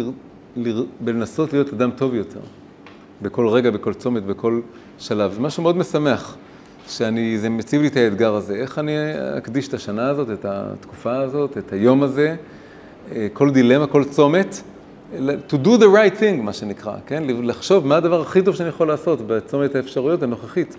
זה מאוד משמח, זה כיף. וזה העבודה של הרוח ותיקון המידות. אז בכל אופן, לגבי השאלה הזאת כאן, אז מה, מה התרפיה כאן? אז הבאתי פה שני פסוקים. הראשון זה כי אדם אין צדיק בארץ אשר יעשה טוב ולא יחטא. מה חשוב בפסוק הזה? מה שחשוב בפסוק הזה זה שהוא מזכיר לי את היותי מועד תמיד לחטא. עוד פעם, יש פה, הספירלה בנויה מזה שאני נותן עיגול וקו, אני מכיל את המקום הנפול שלי. הפסוק הזה הוא פסוק מדהים, הוא פסוק חשוב. מה, איך הייתה יהדות בלעדיו? מצטטים אותו כל כך הרבה, הוא כל כך כל כך מרכזי וחשוב לנו, שלזכור שאף אחד לא מושלם. ואפילו הצדיקים הגדולים, יש להם חטאים, והבעל שם טוב לקח את זה צעד יותר, בעצם אפילו שני צעדים. הוא אמר שלא רק שאין אין, אדם אין צדיק בארץ שיעשה טוב ולא יחטא, אלא הוא לא יחטא באותו מעשה טוב עצמו, של, של תחילת הפסוק. אדם אין צדיק בארץ אשר יעשה טוב, ולא יחטא באותו רגע עצמו, לא רק שלאורך החיים שלו, בין המעשים הטובים תמצא מדי פעם איזה נפיל, איזה חטא אחד. למה? מה זה החטא הזה שנמצא בכל מעשה טוב של כל צדיק? שהוא הוא, הוא בן אדם עם אגו, עם, עם, עם אני, עם מודעות עצמית, וזה תמיד איכשהו מאחר שם. מה שאומר שאנחנו עושים את המעשים הטובים שלנו עם האגו הזה. אם אני אתחיל לחשוב, אם אני נותן את ההצדקה, או אם אני עוזר למישהו בגלל שאולי יש לי אגו, אז אני, ואני, וכאילו, ואני לשאוף לאיזה מצב שאני אעשה את זה בלי כל הדבר הזה, הבעל שם טוב בא לשחרר אותנו מזה טוטאלית. אתה לא תשתחרר מזה, זה תמיד יהיה שם. זה, זה הצדיק הכי גדול, ברגע שאתה עם תודעה ועם עם ישות עצמית, מודעות עצמית, אז יהיה שם את האגו, וממילא זה לא צריך לעצור אותך בכלל, זה לא מעכב ולא מפריע לשום דבר. זה בילט אין. למה אני אומר שהוא לוקח את זה שני צעדים קדימה? בגלל שהוא אומר שהצדיק, החסידי נקרא לזה, הוא לא רק שיש לו את הדבר הזה, הוא לכתחילה ובכוונה תחילה משרבב קצת אגו לתוך כל מעשה טוב שלו, כדי שהוא כאילו לא יוכל להתנפח עליו אחרי זה. בהפוך על הפוך ולהגיד איזה צדיק הייתי. שזה, הוא בעצם, בשפה שלו אומר, okay, זה חוזר הרבה בדברי הבעל שם טוב, אנחנו שבוע הבא מתחילים, מתחילים סדרה על השיעורים עליו. זה גם לצחוק, וגם הוא כאילו אומר ש, ש, ש, שאם אתה עושה משהו כאילו טהור, או בלי, בלי יצר שמתערב בתוכו, איזה גאווה, אז זה כאילו מושך אש, אתה מושך אש של היצר הרע ושל השטן כאילו, של, שבאים ואז הם רוצים לקלקל את זה ולהרוס את זה, כן? אז אתה לכתחילה שם אוכל בשיעור תורה, ש... כן, כן, כן, זה מושך, כן, כולנו בני אדם, כולנו מתחילים. ואז יש, ואז כאילו אותו שטן, אותו מקטרג, שהוא אומר, אה, מה אתם כאלה רוחניים? אה, אתם לא כאלה רוחניים, טוב. אה, זה כאילו פורק אותו מנשקו, זה פורק גם את, איזה מקום אצלי, שאו, את, את, את, הדימוי הזה שאני, איזה, וואו, איזה צדיק אני, איזה קדוש אני, אז כאילו להפיל את זה מההתחלה, אני לא זה, אני לא כלום. זה להחדיר את השפלות מהקומה הראשונה, זה הספירלה, אני מחדיר אותה עכשיו גם לכל מדרגה ומדרגה. אני נכון, אני, אני צריך אה, להגיד לעצמי שאם אני, אם אני אה, אלמד תורה, אז אני אתן לעצמי עוגה אחרי זה. כן, אני גם עושה לעצמי את הדברים האלה. אה, וגם נכון, וזה גם נהיה הרבה יותר מצחיק. אנדרדוג. זה, בדיוק, כן. אז זה העומק של... בדיוק. עצם, זורקים עצם, בדיוק. שאחרי שיעור תורה לא יהיה נכון. טענה ל- נכון, נכון. כן, זה מאוד מאוד יסודי אצל הבעל שם טוב, זה חוזר בהמון המון דברים. הדבר שהוא הכי לא סבל זה מין רמאות עצמית של אנשים שעשו אה, מצוות בסתר, או אה, החזיקו מעצמם קדושים או עובדי השם, והתחילו בלי לשים לב נורא להתנשא על אחרים, לפרסם בפייסבוק ואת המצוות, או. או כאילו בלי לפרסם, שכאילו ל, להגיד לעצמם, אני, כן, אני לא, לא משנה, אבל, לא, הפוך, אני חושב, בשביל זה להגיד, כבר עדיף שתפרסם את זה ותודה שאתה, זה צחוק מה, מאשר כאילו לספר לעצמך איזה. ו... אז זה, אז זה הדבר הראשון. הדבר השני שיש פה, זה פסוק שהוא גם מאוד חיוני ומאוד עצה טובה או כלי טוב לעבודה, עבודת תיקון המידות, זה טוב ילד מסכן וחכם ממלך זקן וכסיל. איך מסבירים את שני הדברים האלה? מסבירים שזה בעצם שני היצרים. הילד המסכן והחכם זה היצר, היצר הטוב, והזקן, המלך, המלך הזקן והכסיל זה היצר הרע, כן, זה ככה גם, כאילו שהאדם נולד עם נפש בהמית, אז היא יותר זקנה, היא יותר ותיקה, ורק בגיל 13 לאט לאט מתחילה להפציע בתוך הנפש האלוקית, זה גם קשור לסיפור של רבי נחמן על בן מלך בן שפחה, שהתחלפו, זה בעצם משל גם כן על אותם שתי נפשות, שהבן מלך יושב על השלטון, אז הוא הוותיק, הוא הוותיק. פתאום מגיע איזה אחד ואומר, אני המלך, הוא, הוא ילד, מאיפה באת? אתה לא מנהל פה את הארמון, כן? אז תמיד זה ככה, היצר, היצר הטוב הוא תמיד, זה גם ככה בכל התרבות בסרטים, תמיד הרע הוא יותר אה, מלהיב מה, מהטוב, יש משהו בו אה, שהוא יותר מושך ומעניין, והרוע הוא יותר אה, מפתה באיזשהו מקום, הוא מלך כזה, אבל הוא מלך זקן וכסיל, בסוף הוא לא מוביל אותך לשום דבר. ויש משהו חנוני בטוב, הוא קצת חנון. אני חושבת שהוא מסכן גם בגלל, כל, מכמה סיבות הוא מסכן. קודם כל הוא מסכן בגלל לעוצמות של הרע, הוא תמיד יותר חלש. נכון. כאילו, ילד. הוא, היצר הטוב, בהגדרה שלו, הנפש האלוקית היא פחות אה, דרמטית, בומבסטית מהנפש הבהמית, היא הרבה יותר חזקה, ולכן ביחס אליה הנפש האלוקית נראית כאילו חיוורת יותר מסכנה, כאילו זה עבודה להנכיח אותה שתהיה יותר דומיננטית. וגם בדרך כלל אנחנו בעצם אה, מתחברים אליה דווקא כשאנחנו חווים איזושהי מסכנות. לכן אה, יש פה, כאילו, מה קורה? אנחנו צריכים להיפגש. אבל לא התמסכנות שלילית, אני מדברת מסכנות אמיתית. כן, כאילו, ברגעים של מסכנות, וזה גם עושה פה טוויסט בעלילה של העולם הזה, בעזיזים האלה, כי כשאתה, דווקא כשאתה חווה מסכנות, אז אתה פוגש את הילד הזה. מה זה אומר ילד? שאתה בצורה פרשית, רעננה, כל פעם פוגש מחדש את הנפש האלוקית. עצר הטוב מפציע יפה. מאיזה מקום חדש, בדיוק, שעוד לא היה פה בעולם, וזה בא דווקא מהמקום המסכן שלנו. כן. החלש. מה? הנפש האלוקית יכולה להכניע את הנפש הבהמית בזה ששתי נפשות אלוקיות מתחברות יחד כן. את זה הפסוק שכמעט הבאתי, טובים השניים מן האחד, שגם רציתי לשים באותו קומה. טובים השניים מן האחד, הפסוק טובים השניים מן האחד הוא קהלת, ומה שהיא אמרה זה מחב"ד, זה מהיום יום, ש... שכתוב שאם יש, אם אתה עובד עם החבר, אז זה שתי אה, נפשות אה, אלוקיות, נפש בהמית אחת, כי הנפש בהמית זה אותו דבר אצל כולם, ו... ו... והשניים מתחברים, הנפ- הנפשות הבהמיות לא מתחברות, אז כל אחד היא נשארת שם בודדה, כי כל אחד זה האגו שלו. אבל הנפש האלוקית, הן יכולות לחבור ולפעול נגד הנפש הבהמית שהיא בודדה.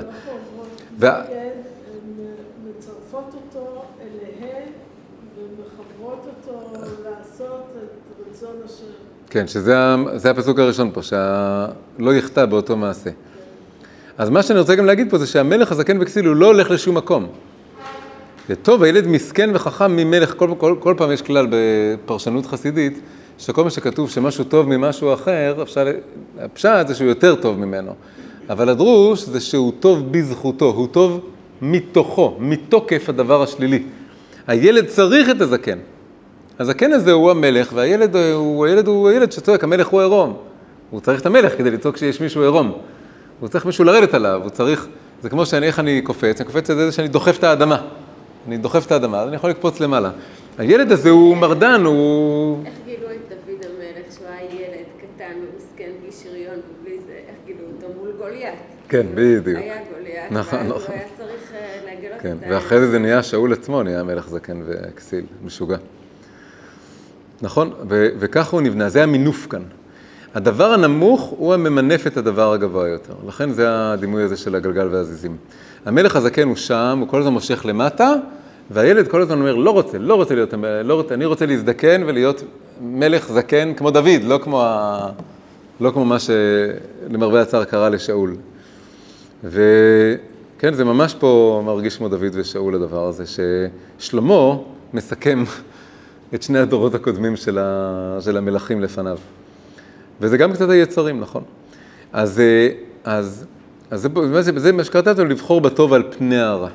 התרפיה כאן זה שספר קהלת באיזשהו מקום מאוד מזכיר שהרע נוכח, הרע נמצא, לא רק בחוץ, אלא גם בפנים, הוא כל הזמן קיים, והוא שם כדי שתמרוד, הוא, הוא כלול, הוא מובנה, הוא לא הולך לשום מקום, תמנף, תשתמש בו כמנוף. תגיד, אוקיי, אז יש בתוכי את האגו מצוין, אז אני, אני אשתמש באגו כדי לדרבן את עצמי לעשות יותר דברים טובים.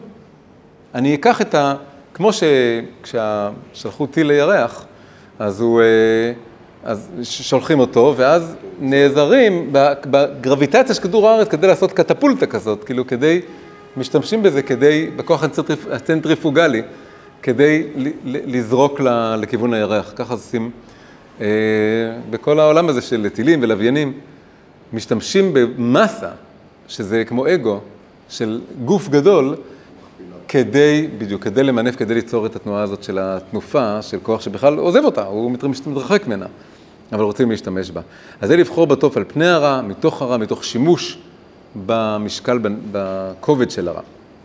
יש פרשנות גם שמדברת על זה שהפסוק הזה הוא נוגע בעניין חברתי של מעמדות, זאת אומרת, הילד המסכן הוא מהמעמד הנמוך, ויציאה כנגד המעמד הגבוה, בדומה למה שהוא אומר על עושר. היציאה כנגד העושר בעין, אז גם פה יציאה כנגד איזשהו מעמד כן. כן, שעוד פעם, הילד בא בלי ציפיות. כל הנקודה כאן זה שהכובד של הציפיות הורס את הכל. המלך, יכול להיות שהילד הוא מלך, אבל הוא לא נתן למלוכה, כמו דוד, הוא היה מלך, אבל הוא לא נתן למלוכה לעלות לו לראש. זה, זה הנקודה כאן העיקרית. הנקודה זה לא שתהיה מלך, מצוין, אבל העיקר שתהיה מלך שלא מרגיש שהוא מלך, שהוא כל הזמן באסירות תודה על מה, ש, מה שיש לו, שזה לא מובן מאליו. ו... ואז המעמדות זה שפשוט המעמד הנמוך יותר באופן טבעי משוחרר מזה. לכן מדי פעם יש מהפכות כאלה בעולם, שהמערכת הגבוהה מסתאבת כי, כי היא מתרגלת. וזה נהיה לה מובן מאליו שזה ככה, ואז פתאום יכול לבוא מישהו מלמטה. זה, הדרך להתחסן מזה זה להיות לכתחילה בעצמך המעמד הנמוך תוך כדי שאתה המעמד הגבוה. זה השילוב הכי טוב. זה מה שהבעל שם טוב רצה עם התלמידי חכמים והיהודים הפשוטים. הוא לא רצה לבטל את כל המעמדות, זה לא מהפכה צרפתית, זה דומה בצורה שטחית. הוא רצה שהתלמידי חכמים ילמדו מהיהודים הפשוטים, ושהיהודים הפשוטים ילמדו מהתלמידי חכמים. ואז נוצר הפריה כזאת. בסדר. עכשיו, מה קורה עם הנשמה? הנשמה זה קשור לכוח הבינה והלימוד וההתבוננות במציאות, בטבע ובעצמי, ו... ו... והפסוקים שהבאתי כאן זה בעצם כל הרצף, 14 פסוקים של 28 עיתים, נקרא כוח עיתים. הפסקה המפורסמת של עת ללדת ועת למות, אחת הפסקאות הכי מפורסמות, לא רק בקהלת אלא בכל התנ"ך ובכל הספרות האנושית, בכל הדורות. יש איזה שיר מפורסם. בוב דילן. כן. זה בוב דילן? כן.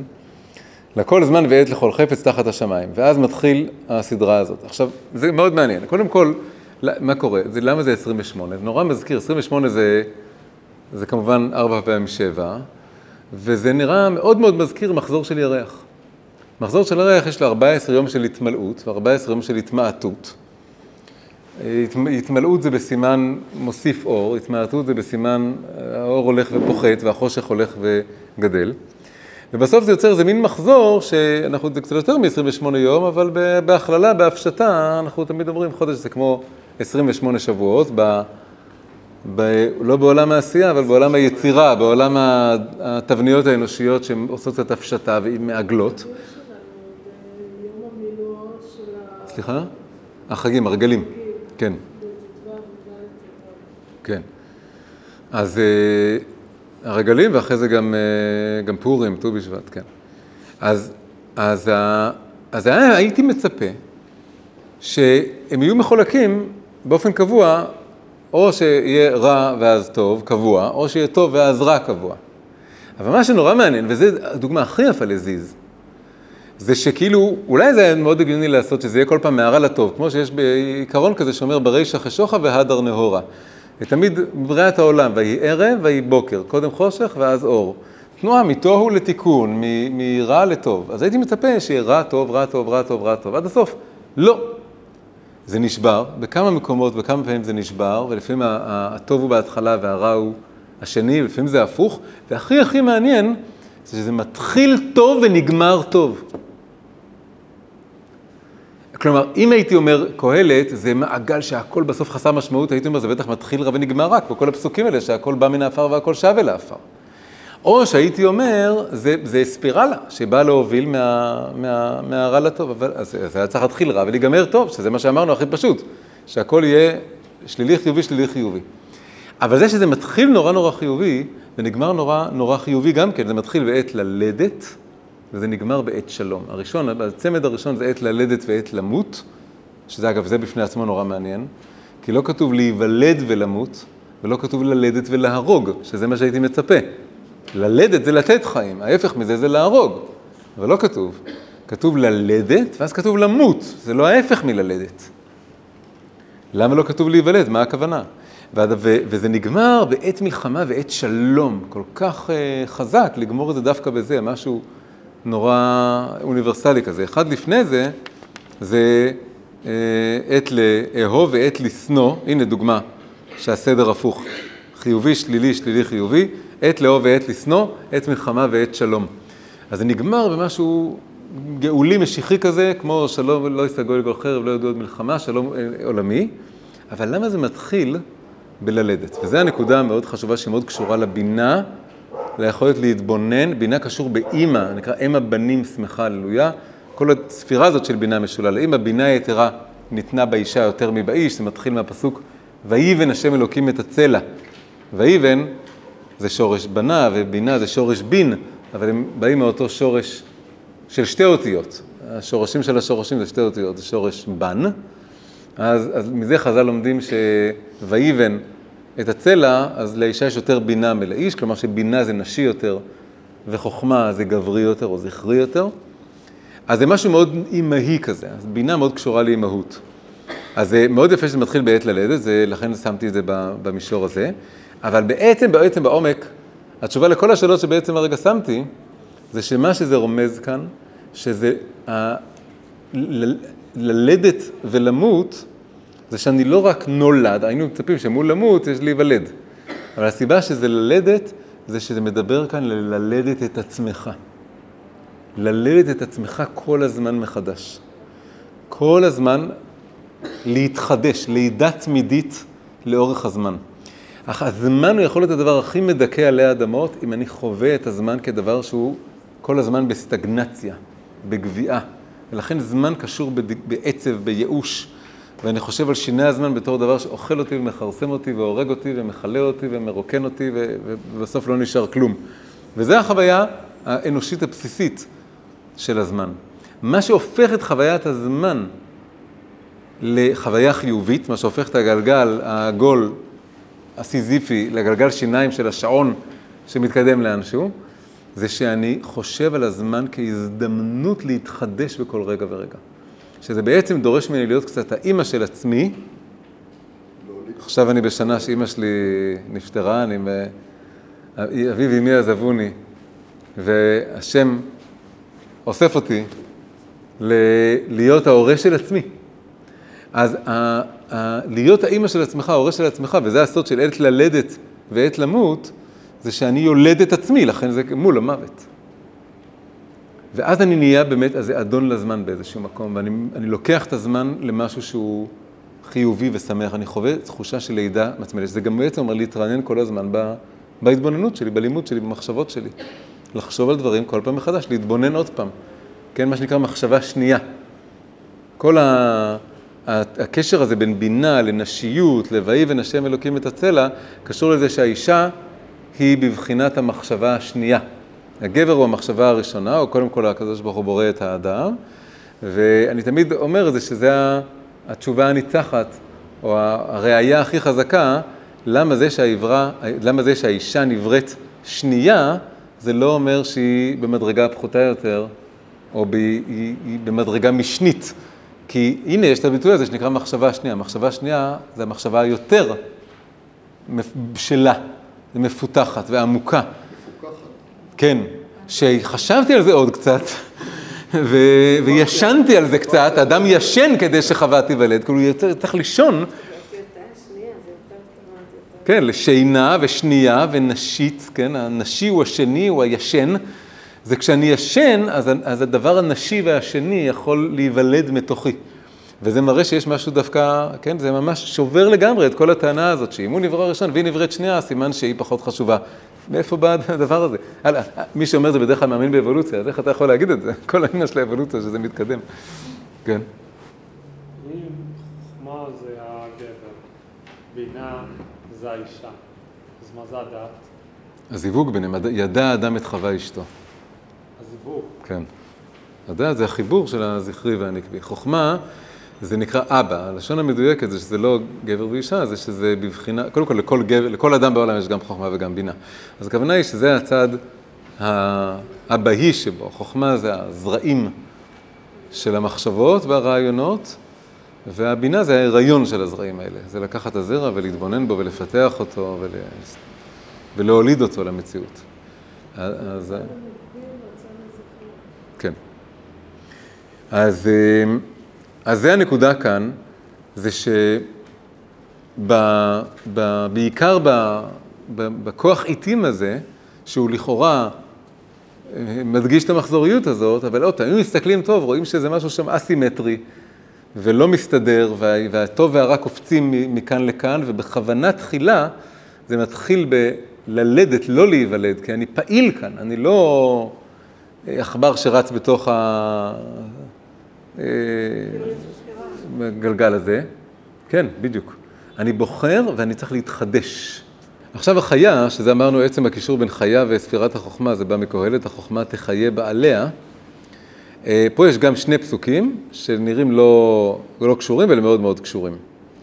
פסוק אחד, שהוא דווקא מגיע מאוחר יותר, זה בשמן על ראשך, לא, אני נלך דווקא מלמטה, מהש, מהשני. אין כל חדש תחת השמש, כן? מכירים את זה, אחד גם כן פסוק נורא מפורסם, חוזר על עצמו המון המון בקהלת. מהפסוקים המייאשים ביותר, המחלישים ביותר, משתמשים בזה לבטל. כל מי שבא לחדש, אה, נו, אין חדש תחת השמש, הכל כבר ראינו, הכל ההיסטוריה חוזרת על עצמה. מה שהיה הוא שיהיה, אין כל חדש תחת השמש. אבל הפסוק הזה מיני ובי, יש בו את הזיז. מה זה הזיז? הזיז הוא שהוא רומז שמעל השמש יש חדש. ו, ורק מתחת לשמש אה, הכל, הכל דפוק והכל תקוע, אבל מעל השמש יש מלא חידושים. יש משהו מעין הדבר הזה אנחנו חווים, ש, שאני, דימוי שהולך איתי מאוד חזק מגיל צעיר, זה ש, שאתה נמצא באיזה יום חורפי ולא רואים את השמש, ויש עננים והכל חשוך וגשום, ואז אתה נכנס למטוס, והמטוס הולך וממריא ועובר, עובר את העננים, והפלא ופלא, מסתבר שמעל העננים לא יורד גשם, לא יורד גשם מעל העננים. גם אין, לא מעונן מעל העננים. אה, אלא יש, כל הזמן יש שמש מעל העננים, גם בחורף, גם בשיא הסערות, אתה מעל הסערות, אתה מעל הגשם, מעל החושך, ויש אור מעל, והעולם הזה הוא קצת עולם, הוא קצת יום חורפי. העולם הזה הוא עולם חשוך. ו, ויש הרגשה שפה אין חדש, כי הכל חשוך, אין אור חדש. אין אור חדש. אלא אם ככה שפתאום יש איזה חור בענן, ואז יורדת איזו אלומת אור מאוד יפה לתוך העולם הזה. אבל היא בדיוק מגיעה מהעולם הזה, וה, והשמש, השמש, מעל השמש, מעל העננים, זה מה שמייצר כל הזמן את, ה, את האור החדש הזה. אז, אז אין כל תחת השמש, זה במשפט אחד מצליח להגיד גם את הגלגל וגם את הזיז הזה. הזיז הזה, שאם אתה מצליח למצוא איזה אלומת אור, אתה אפילו לא חייב גם לעוף מעל העננים. מספיק יכול שאתה מוצא איזה מקום שהקרן אור יורדת למטה ואתה אתה נאחז בה, אתה נתפס בה, אתה יונק ממנה איזה כוח, אז אתה, אתה יכול להתחדש. שזה בעצם כאן המקום של ל- להתחבר למקור חוכמה חוכמה זה wisdom, זה לא סתם בינה אנושית, כן? זה מקור של חוכמה אלוקית. חוכמה של מעבר, שזה בעצם התורה. התורה, קודם כל, במובן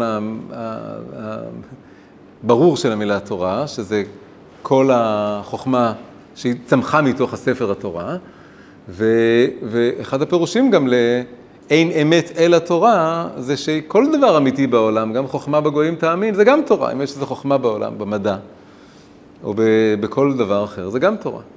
אז, אה, אבל, אבל צריך לתפוס את הוויזדם הזה, את החוכמה הזאת, ו, ולהרגיש ולהאמין שיש חידושים. יש אה, חוכמה חדשה, אמת חדשה שיורדת כל הזמן מלמעלה. וכל החידושים בתורה שנמצאים אצלנו ומתחדשים, מתחדשות לבקרים, משה הוריד את זה על תורה בסיני.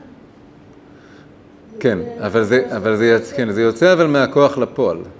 כל הנקודה כאן, ששתי הקומות למעלה, החיה והיחידה, החיה והיחידה הם כבר לא בדיוק רבדים רגילים מודעים, הם נקראים המקיפים.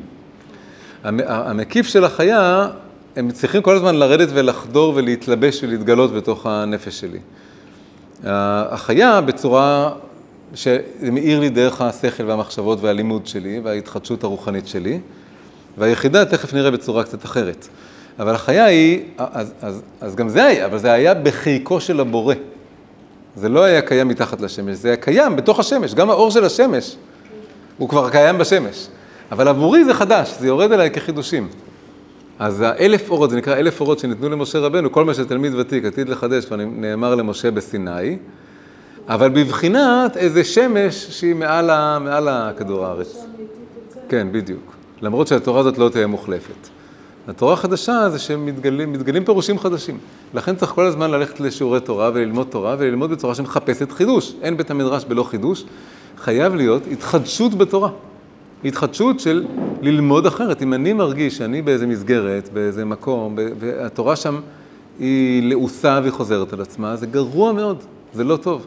ואין חדש תחת השמש בא נורא נורא להזכיר לי, כשאני קורא את זה נכון, כשאני מחפש את הזיז. אז זה בא להגיד, אבל מעל השמש יש. אז אני חייב למצוא את זה, אני לא יכול לסבול את זה, לא, לא ייתכן שזה ידרוך במקום עוד שנה ועוד שנה ועוד שנה, ושנלמד נלעס את אותם תורות, לא יעלה על הדעת. ואם זה קרה, אז משהו, אז, אז, אז יש פה איזה ענן, צריך לגרש את הענן הזה. נכון.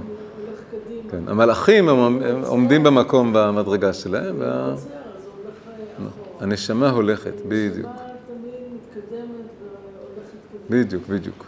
זה החוכמה תחיה בעליה. שאם אתה, גם בעליה זה מלשון זיווג, מי שבועל את החוכמה, מזדווג איתה, שזה גם דורש התחדשות כל הזמן, אז היא מחיה אותו, היא מפיחה בו כל הזמן חיים חדשים.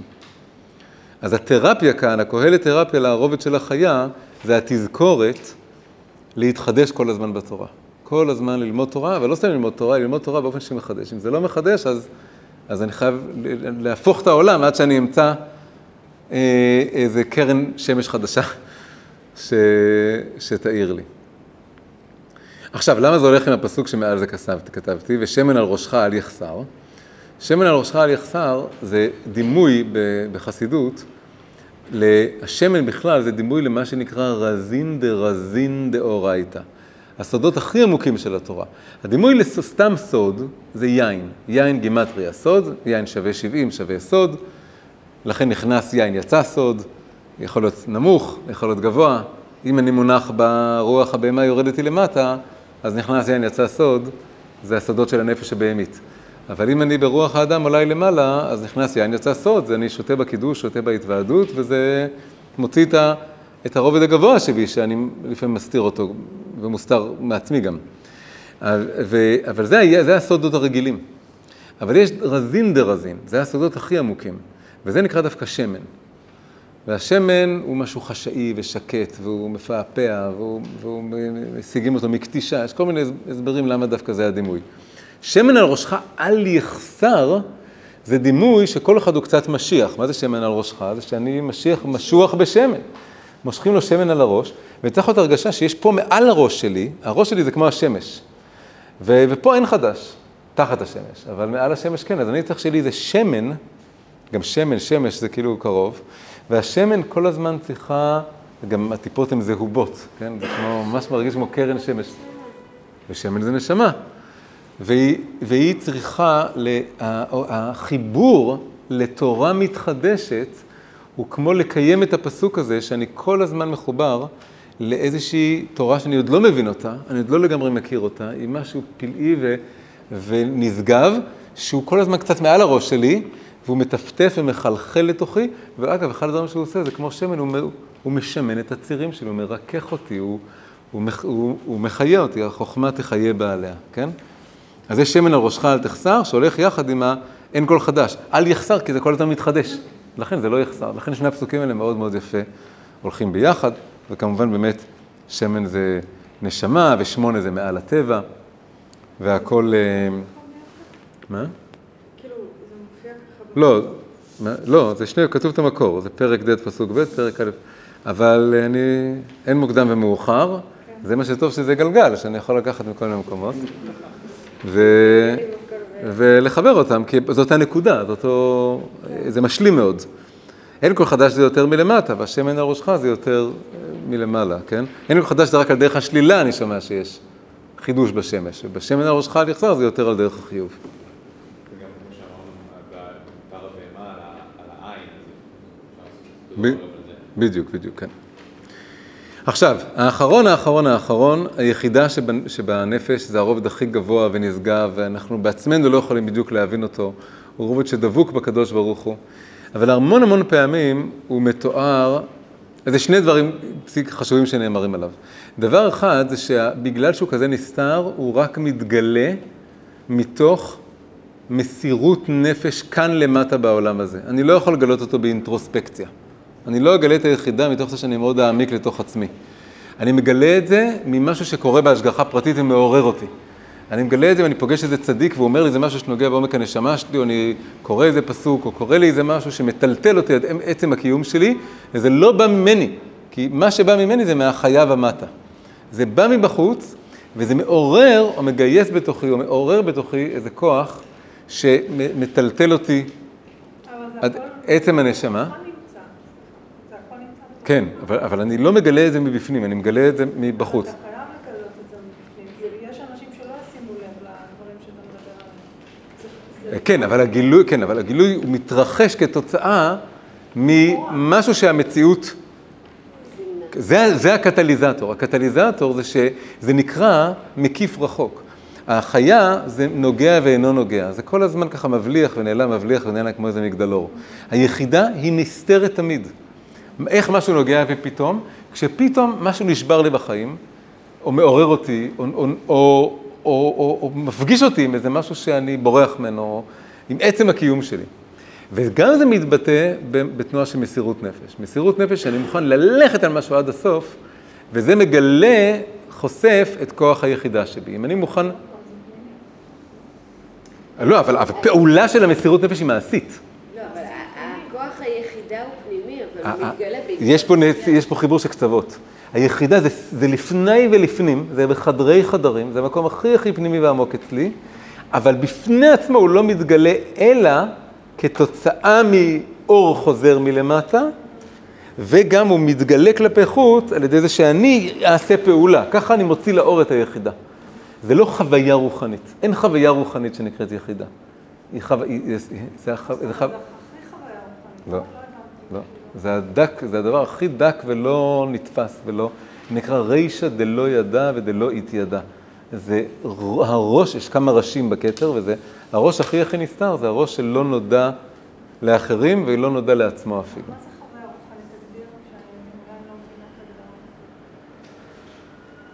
זה באמת מושג נורא ארטילאי, אבל כש... כש... כש... כש... אז יש הבדל בין החיה ליחידה. שניהם זה האור המקיף הזה. בחיה זה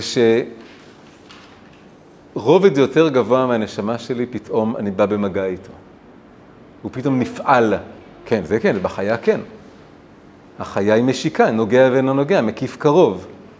אבל היחידה היא מקיף רחוק. המחידה קשורה באופן של נעוץ סופן בתחילתן ותחילתן בסופן עם חיי המעשה, עם הגוף. ביחידה נמצא כוח האמונה שלי. במה מתבטא כוח האמונה שלי? בזה שאני יושב ואני מאוד מאוד מאמין בקדוש ברוך הוא? לא. בזה שאני נותן בו אמון בפועל והולך על חיים שמגשימים אותו. זה אמונה, אמונה, איך, איך אני יודע, אתה, אתה, אתה מאמין, אתה נותן באמון או אתה לא נותן באמון? איך אני יודע שאתה נותן באמון? אם אתה הולך אחריי. אם אתה אומר לי נותן באמון, זה לא שווה כלום. זה לא רוחני במובן שזה לא חוויה מודעת. אני לא, חו... אני לא יושב בתוך עצמי, ופתאום מאיר לי איזה אור חדש, זורח לי איזה אור חדש בתוך הנפש. זה הולך יד ביד, נעוץ סופן בתחילתן ותחילתן בסופן. היחידה נעוצה בחיי המעשה בגוף. זה כמו בית. להתחייב, להתחייב לה... נכון. להתחתן. אני אוהב אותך, אני אוהב אותך. מה זה שווה לי אני אוהב אותך? תתחתן איתי, אני אראה שאתה אוהב אותי. רק אז אני יודע שאתה באמת אוהב אותי. ואז זה בא לידי ביטוי, יש כיסוי לה- להבטחה. אה, יש לי דוגמה לזה, שיש לי חברה שממש טיפוס מאוד מאוד רוחני, שעכשיו היא עשתה הסבה ולמדה סיעוד. ושאלתי, תגידי, מה יש לך? כאילו, מורת ימים הגדולה, הפכת להיות אחות סיעודית בבית חולים, כאילו, מה זה נותן לך? היא אומרת לי, את לא מבינה, ברגע שאני צריכה לנגב את הטוסיק, סליחה, לאיזה חולה, או שאני פוגשת אנשים שאני לא מכירה ואני מושיטה להם כוס מים וכוס זה ואני נמצאת שם בשבילם, זה עושה לי משהו ששום דבר אחר בעולם לא עושה. זה מוציא זה משהו- מפעיל, זה מוציא לפועל. אה, וזה זה נראה לי שזה ה... מאוד קשור לזה, הדבר. מאוד מאוד קשור, זה כן. הנקודה. שכאילו, זה בנגלה, זה נראה מוזר. זה כאילו, את, אה, את עסוקה בג'יפה, אבל היא אומרת, "אה, דווקא משם הנ- הנוכחות שלי בזמן הזה להושיט יד לאדם במצב של צער ומצוקה, זה מוציא לי את היחידה. אז... אז זה נקרא מסירות נפש, מה שהיא עושה שם במחלקה הסיעודית, זה מסירות נפש, זה למסור נפש לבוא ולעשות כזה דבר, ומסירות נפש, בדיוק, אתה- הכי מממש שם. כן, כן. אז פה הפסוק ששמתי הוא גם כן שני פסוקים. אחד, פסוק מאוד חשוב והכי מחזק בעיניי בכל המגילה, זה כל אשר תמצא ידך לעשות בכוחך עשה. אה, יש משהו יפה שיד זה 14 וכוח זה 28, כוח זה שתי ידיים, וזה מזכיר גם את הכוח עיתים שמחולקות גם כן ליד עיתים חיוביות ויד עיתים שליליות שהיה לנו ב... בשתי מדרגות אחורה. ו... ופה מדובר על להוציא מהכוח אל הפועל כל מה שאתה רק יכול. בסופו של דבר מקהלת יוצא כמה מסרים שמאוד מאוד בוחרים בחיים. אומרים נכון, הכל בסוף, כולנו מתים, וכל החוכמה בסוף לא נשאר ממנה שום דבר, והאדם הולך לשב אל הקדוש ברוך הוא עירום כמו שהוא יצא, וכן הלאה וכן הלאה. אבל עד שזה קורה, אז טוב ללכת לבית אה, אבל מללכת לבית המשתה, כי החי ייתן אל ליבו, לך לבית האבל ותקבל השראה לחיות את הרגע בצורה הכי מלאה והכי שמוציאה ומממשת ומגשימה את הפוטנציאל שלך. והפסוק כולו, נקרא רגע את כל, ה, כל הפסוק שם. קודם כל, לפני זה כתוב, ראה חיים ממישה אשר אהבת, כל ימי הבלך, כל ימי חיי הבלך. כלומר, הימים זה הבל, אבל, אבל יש לך, אז, אז תחיה חיים משעה אשר אהבת, זה גם רומנטי, כן? הרבה אנשים אומרים שהרומנטיקה הומצאה מאוחר, היא לא הומצאה, יש את רחל ויעקב, יש פה. אשר נתן לך תחת השמש כל ימי הבלך, כי הוא חלקך בחיים. ובעמלך אשר אתה עמל תחת ה... החלק הזה, זה בדיוק הזיז שנמצא בתוך העיגול, יש במה להאחז. אתה יכול לבנות פה חיים אישה אשר אהבת, אישה זה בן זוג, כן, למישהו שהוא אישה. ואז כתוב, כל אשר תמצא ידך לעשות בכוחה עשה. זה היל, כל הילדים, צריך להוליד את כל הילדים שצריך להוליד, צריך לכתוב את כל השירים שצריך לכתוב, צריך ל, ל, לכתוב את כל הספרים שצריך לכתוב, צריך ל, לנהל את כל השיחות שצריך לנהל, צריך להעביר את כל השיעורים שצריך להעביר, חייבים לעשות זה. זה מין חובה אלוקית כזאת. ובשביל זה יש לך עוד רגע ועוד רגע בעולם הזה. כל אשר תמצא ידך לעשות בכוחך עשה. כי אין מעשה וחשבון ודעת וחוכמה בשאול אשר אתה הולך שם. הנה השאול הפעורה למטה עוד פעם, והכל פה זה הולך ביחד. זה הכוח המדהים של קהלת. שהשאול פעורה מלמטה, ועל רקע השאול הזה, זה ממש הפסוק הזה כולו. אוי אוי אוי, כשאני אמות, כבר לא, לא יהיה לי את היכולת לעשות את כל הדברים, ולא את החשבון, ולא את הדעת, ולא את החוכמה, ולא את השום דבר. ו, ועכשיו אני צריך אז לש, ל, ל, ל, ל, ל- להשתמש בשאול הפעורה הזאת כדי להגיד, אני חייב לעשות עוד משהו. יש שיר שכאילו כמעט מגיע לזה ומפספס את זה, שאומר, איי איי איי, עוד לא אהבתי די. אם, אם הכוונה באהבה זה לתת, אז זה בסדר, אבל נראה שהכוונה שם יותר אה, לקחת, לחוות. וזה כמעט, זה מחמיץ את הנקודה. הנקודה היא פה שיש יש לך, לכל אחד מאיתנו, איזה אוצר של, של פרחים לפתוח, ו, ופירות להוציא, וריח להפיץ. ו, ו, ויש לנו איזו חובה ל- להפיק החוצה ולהעניק את זה לעולם, עד שאנחנו חולפים. אה, אבל בסוף זה יירקב, אבל בסוף זה ייעלם, בסוף כולם ישכחו את זה. זה לא משנה כלום. זה סתם עצה מהסטרא אחרא, לבוא ולייאש את עצמי עם הדבר הזה. נכון, הנה, אני אומר לך, אמרתי את זה בשבילך כבר. בסוף ישכחו גם את שייקספיר, נכון. הנה, בסוף אנחנו קוראים את זה, זה לא מה שפרחים. כן, אבל יש, בסוף גם זה, בסוף גם זה, השמש תכבה, הכל. אבל, מה? כן. אבל זה, קודם כל אתה לא יודע איזה רושם זה מותיר בעולם. ו, ובאמת השאיפה שלנו אמרנו, הרי בסוף אנחנו רוצים להפוך, למשוך גני עדן חדשים כל הזמן לתוך העולם. אפשר לתאם שאני רוצה לטפס לגן עדן יותר גבוה, אבל הפעולה שאני עושה היא בעצם מושך. אני מושך. זה שיוצא שאני מטפס זה תוצר לוואי של הדבר הזה. אני מנסה למשוך לפה גן עדן יותר נמוך, ואני מעלה את העולם לתוך, מגיהנום לגן עדן יותר ויותר גבוה. על ידי זה שאני רואה את הגיהנום למטה, ואני נושא את העיניים האלה, זה גן עדן שאני מדמיין וחולם. הוא לא קיים, הוא קיים בכוח. אבל אני לוקח את השתי ידיים שלי ומושך ומוציא מהכוח לפועל את הגני עדן שאני חולם, אני בונה מעל הראש שלי גני עדן, אני חולם אותם, ועכשיו אני מושך אותם לתוך המציאות, ו- וזה על ידי זה, ואני משתמש בכוח הכבידה של השאול כדי ל- למשוך את החבל הזה ולעלות בו. זה ממש, צריך להיות הציור שלנו, של ה... או של סולם שאני אה, עולה בו.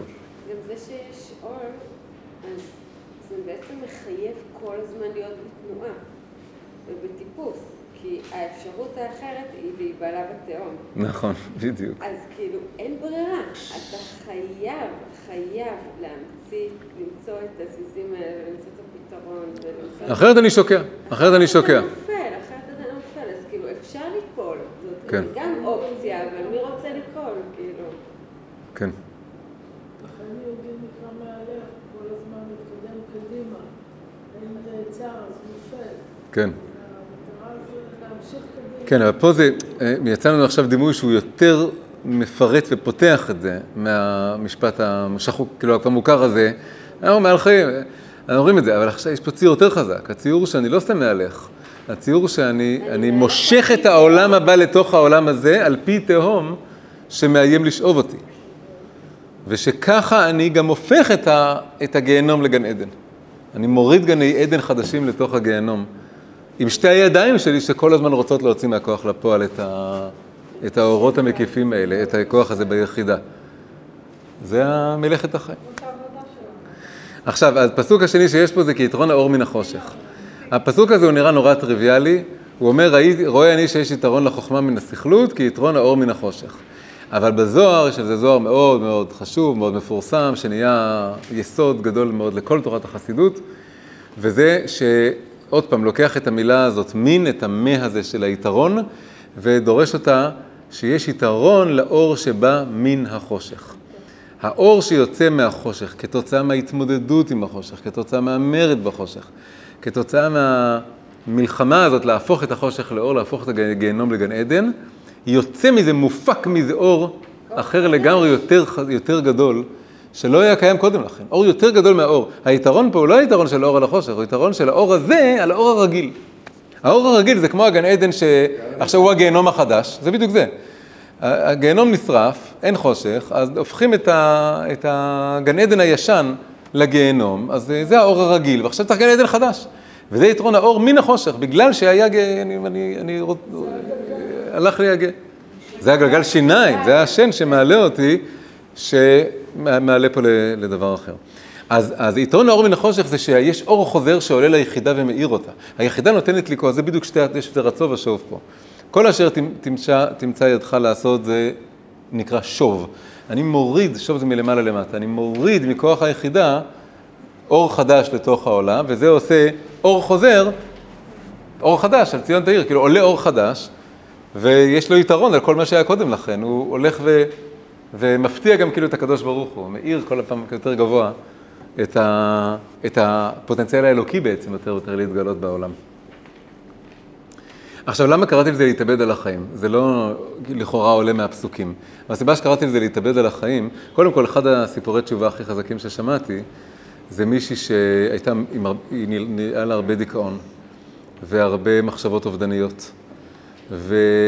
ואז היא קראה ספר, אם אני לא טועה, של הרמן הסה, ויש שם איזה מישהו שהוא בסוף, אני לא קראתי את הסיפור הזה, אבל כמו שהיא תיארה את זה, בסוף הוא מת, וברגעים האחרונים של החיים, הוא פתאום הבין איזו תובנה שהוא אה, אה, את, הוא, הוא כאילו רצה למות, וברגע של, רגע לפני המוות הוא מבין, וזה כזה מאוחר מדי שם, שאת כל הכוח הזה הוא היה יכול לקחת את זה על החיים, שזה מה שקוראים לזה להתאבד על החיים.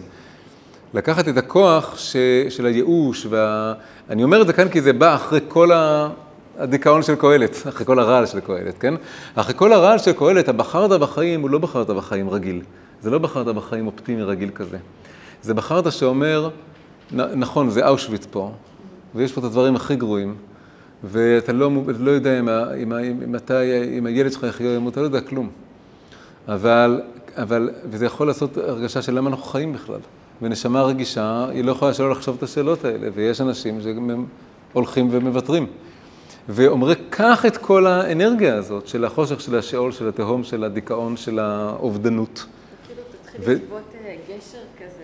ואת כל האנרגיה הזאת, תריץ את זה על החיים. זה, אותה, תנועה. זו אותה תנועה של אין מה להפסיד. אז אני, אז אני עף על, אני עף על כל הדבר הזה, ואני יודע שיכול להיות שאני אאבד את הכול. אם אין מה להפסיד, אז כבר שווה כן, ושווה. להעיז, ושווה ל... גם אפשר לטעות, אבל אפשר להתחיל עוד פעם. כן. כאילו. כן. אז אה, חמשת העצות האלה פה, שאולי אפשר לנסח אותם, ללטש אותם יותר טוב, אבל אה, כל הפואנטה זה החמש עצות פה משמאל, שכל אחת מהן היא תרפויטית למישור אחר בנפש, וזה הכל צומח מקהלת.